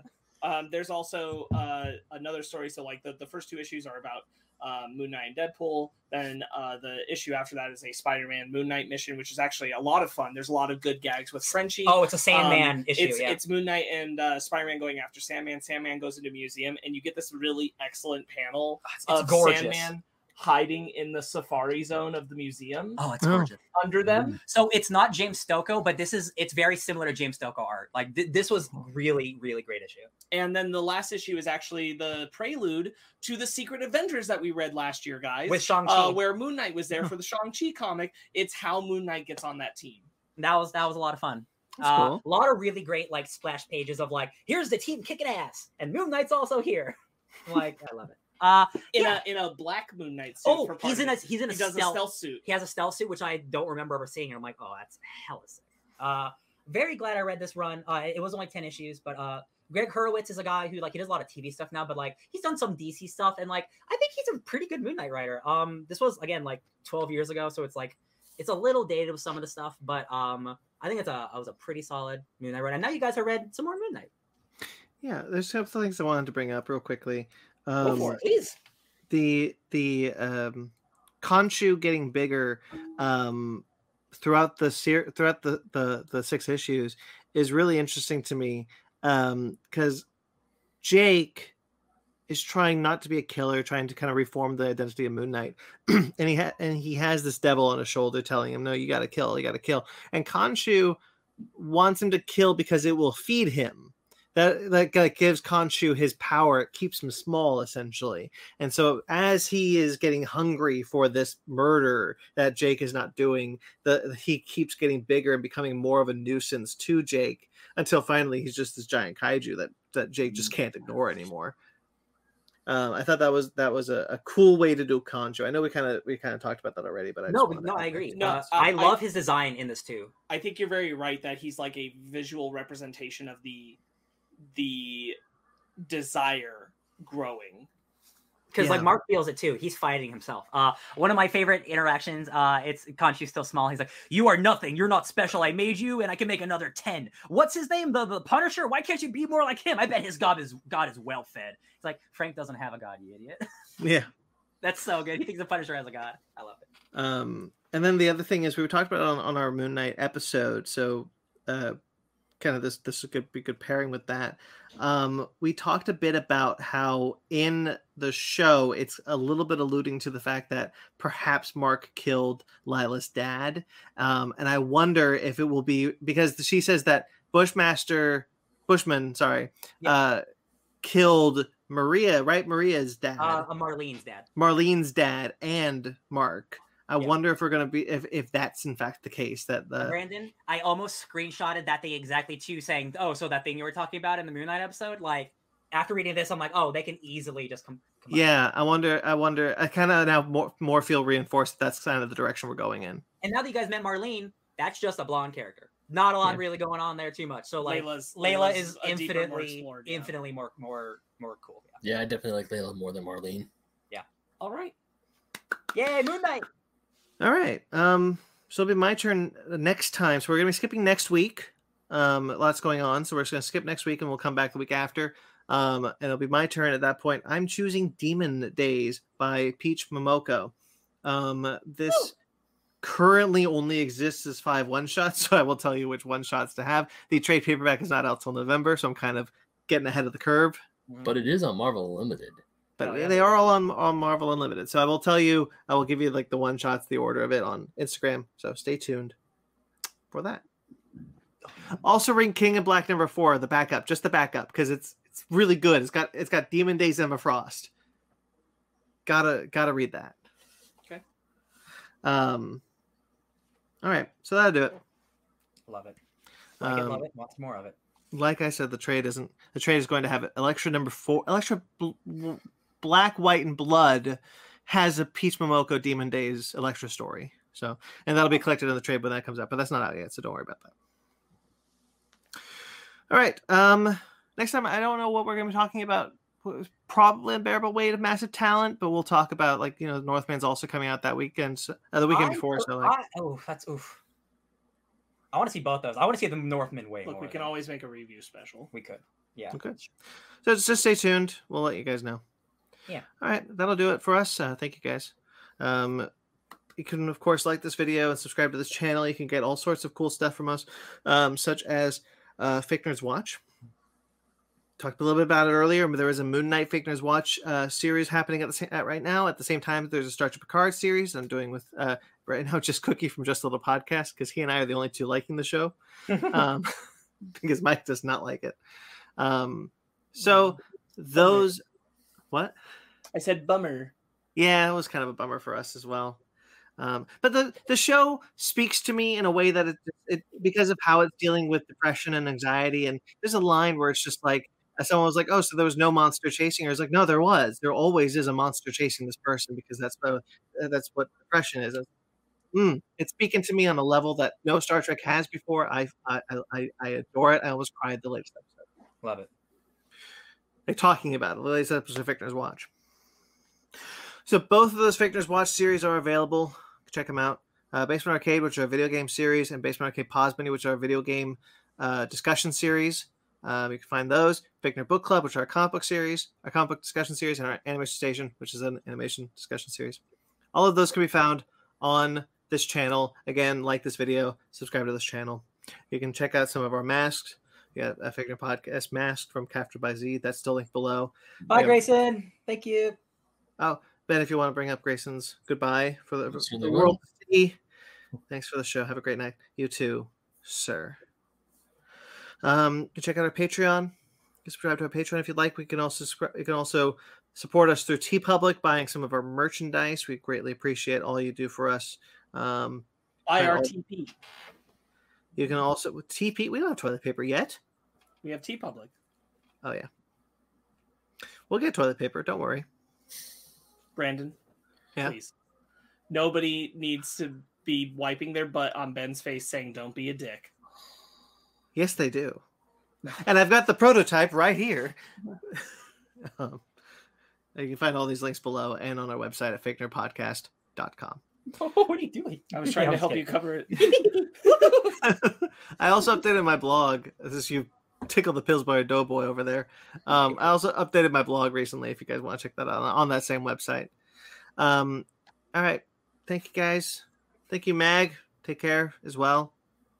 Thank you to everyone who listens. Thank you to everyone who watches the rewind. Thank you to everyone who watches the live show. Greatly appreciate all of your support through there.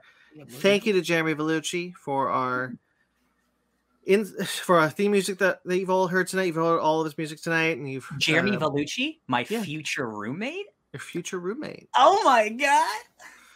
Weird. It is. God, everyone's just gonna live in that house eventually, Sam. Sparks. Hell yeah. Who? It's been a while. Find all of our because he did all of our things, all of our intros. Sam is our extra editor that we hire sometimes. How about it? Yeah. Definitely. You can find Jeremy Vellucci's Instagram at Jeremy Vellucci Keyboards, or you can find his podcast, Suburban Proctologist, on iTunes or facebook.com/Suburban Proctologist Official or Instagram at Subproc Podcast. Thank you to Mike Mottola, TikTok sensation Mike Mottola. You can find him on Instagram and TikTok asking if his nose looks like a Ninja Turtle. Yes. I saw that one. And it does. You can find him at Mike Mottola. We are also on Twitter, Instagram, and Facebook, all at Fakener Podcast, fakenerguys@gmail.com. I'm at BT McClure on Instagram and Twitter. I also write for Screen Rant. I have a series of revisiting the Infinity Saga on Atomic Geekdom. I also edit for KaijuRamenMedia.com. Ben? You can find me still staying up way too late at BenMagnet27 on Instagram, Twitter, TikTok, and streaming at twitch.tv/benmagnet27, although to be perfectly honest, I might cancel the next upcoming stream because your boy got a thing to write, and I am way too tired to write that tonight. And also I write for Fusion Gaming Magazine, Old School Gamer Magazine, and GoNintendo.com. Ryan? You can find me either planning out watching 700 Naruto episodes or just 107 Riverdale episodes at DJ Tony Snark for the future. Sparks. You can find me nowhere doing nothing at different times at Sparks Witty on Instagram and Twitter, SPARKZ Witty. That's the sequel we need. Subscribe to us on iTunes, Stitcher, and Google Play. Tune in, Spotify, iHeartRadio, Amazon Music and Podcasts, and Pandora. Rate and review wherever you get us. We greatly appreciate it. Like this video and subscribe to our channel. And until next time you see us, guys, stay fake nerds.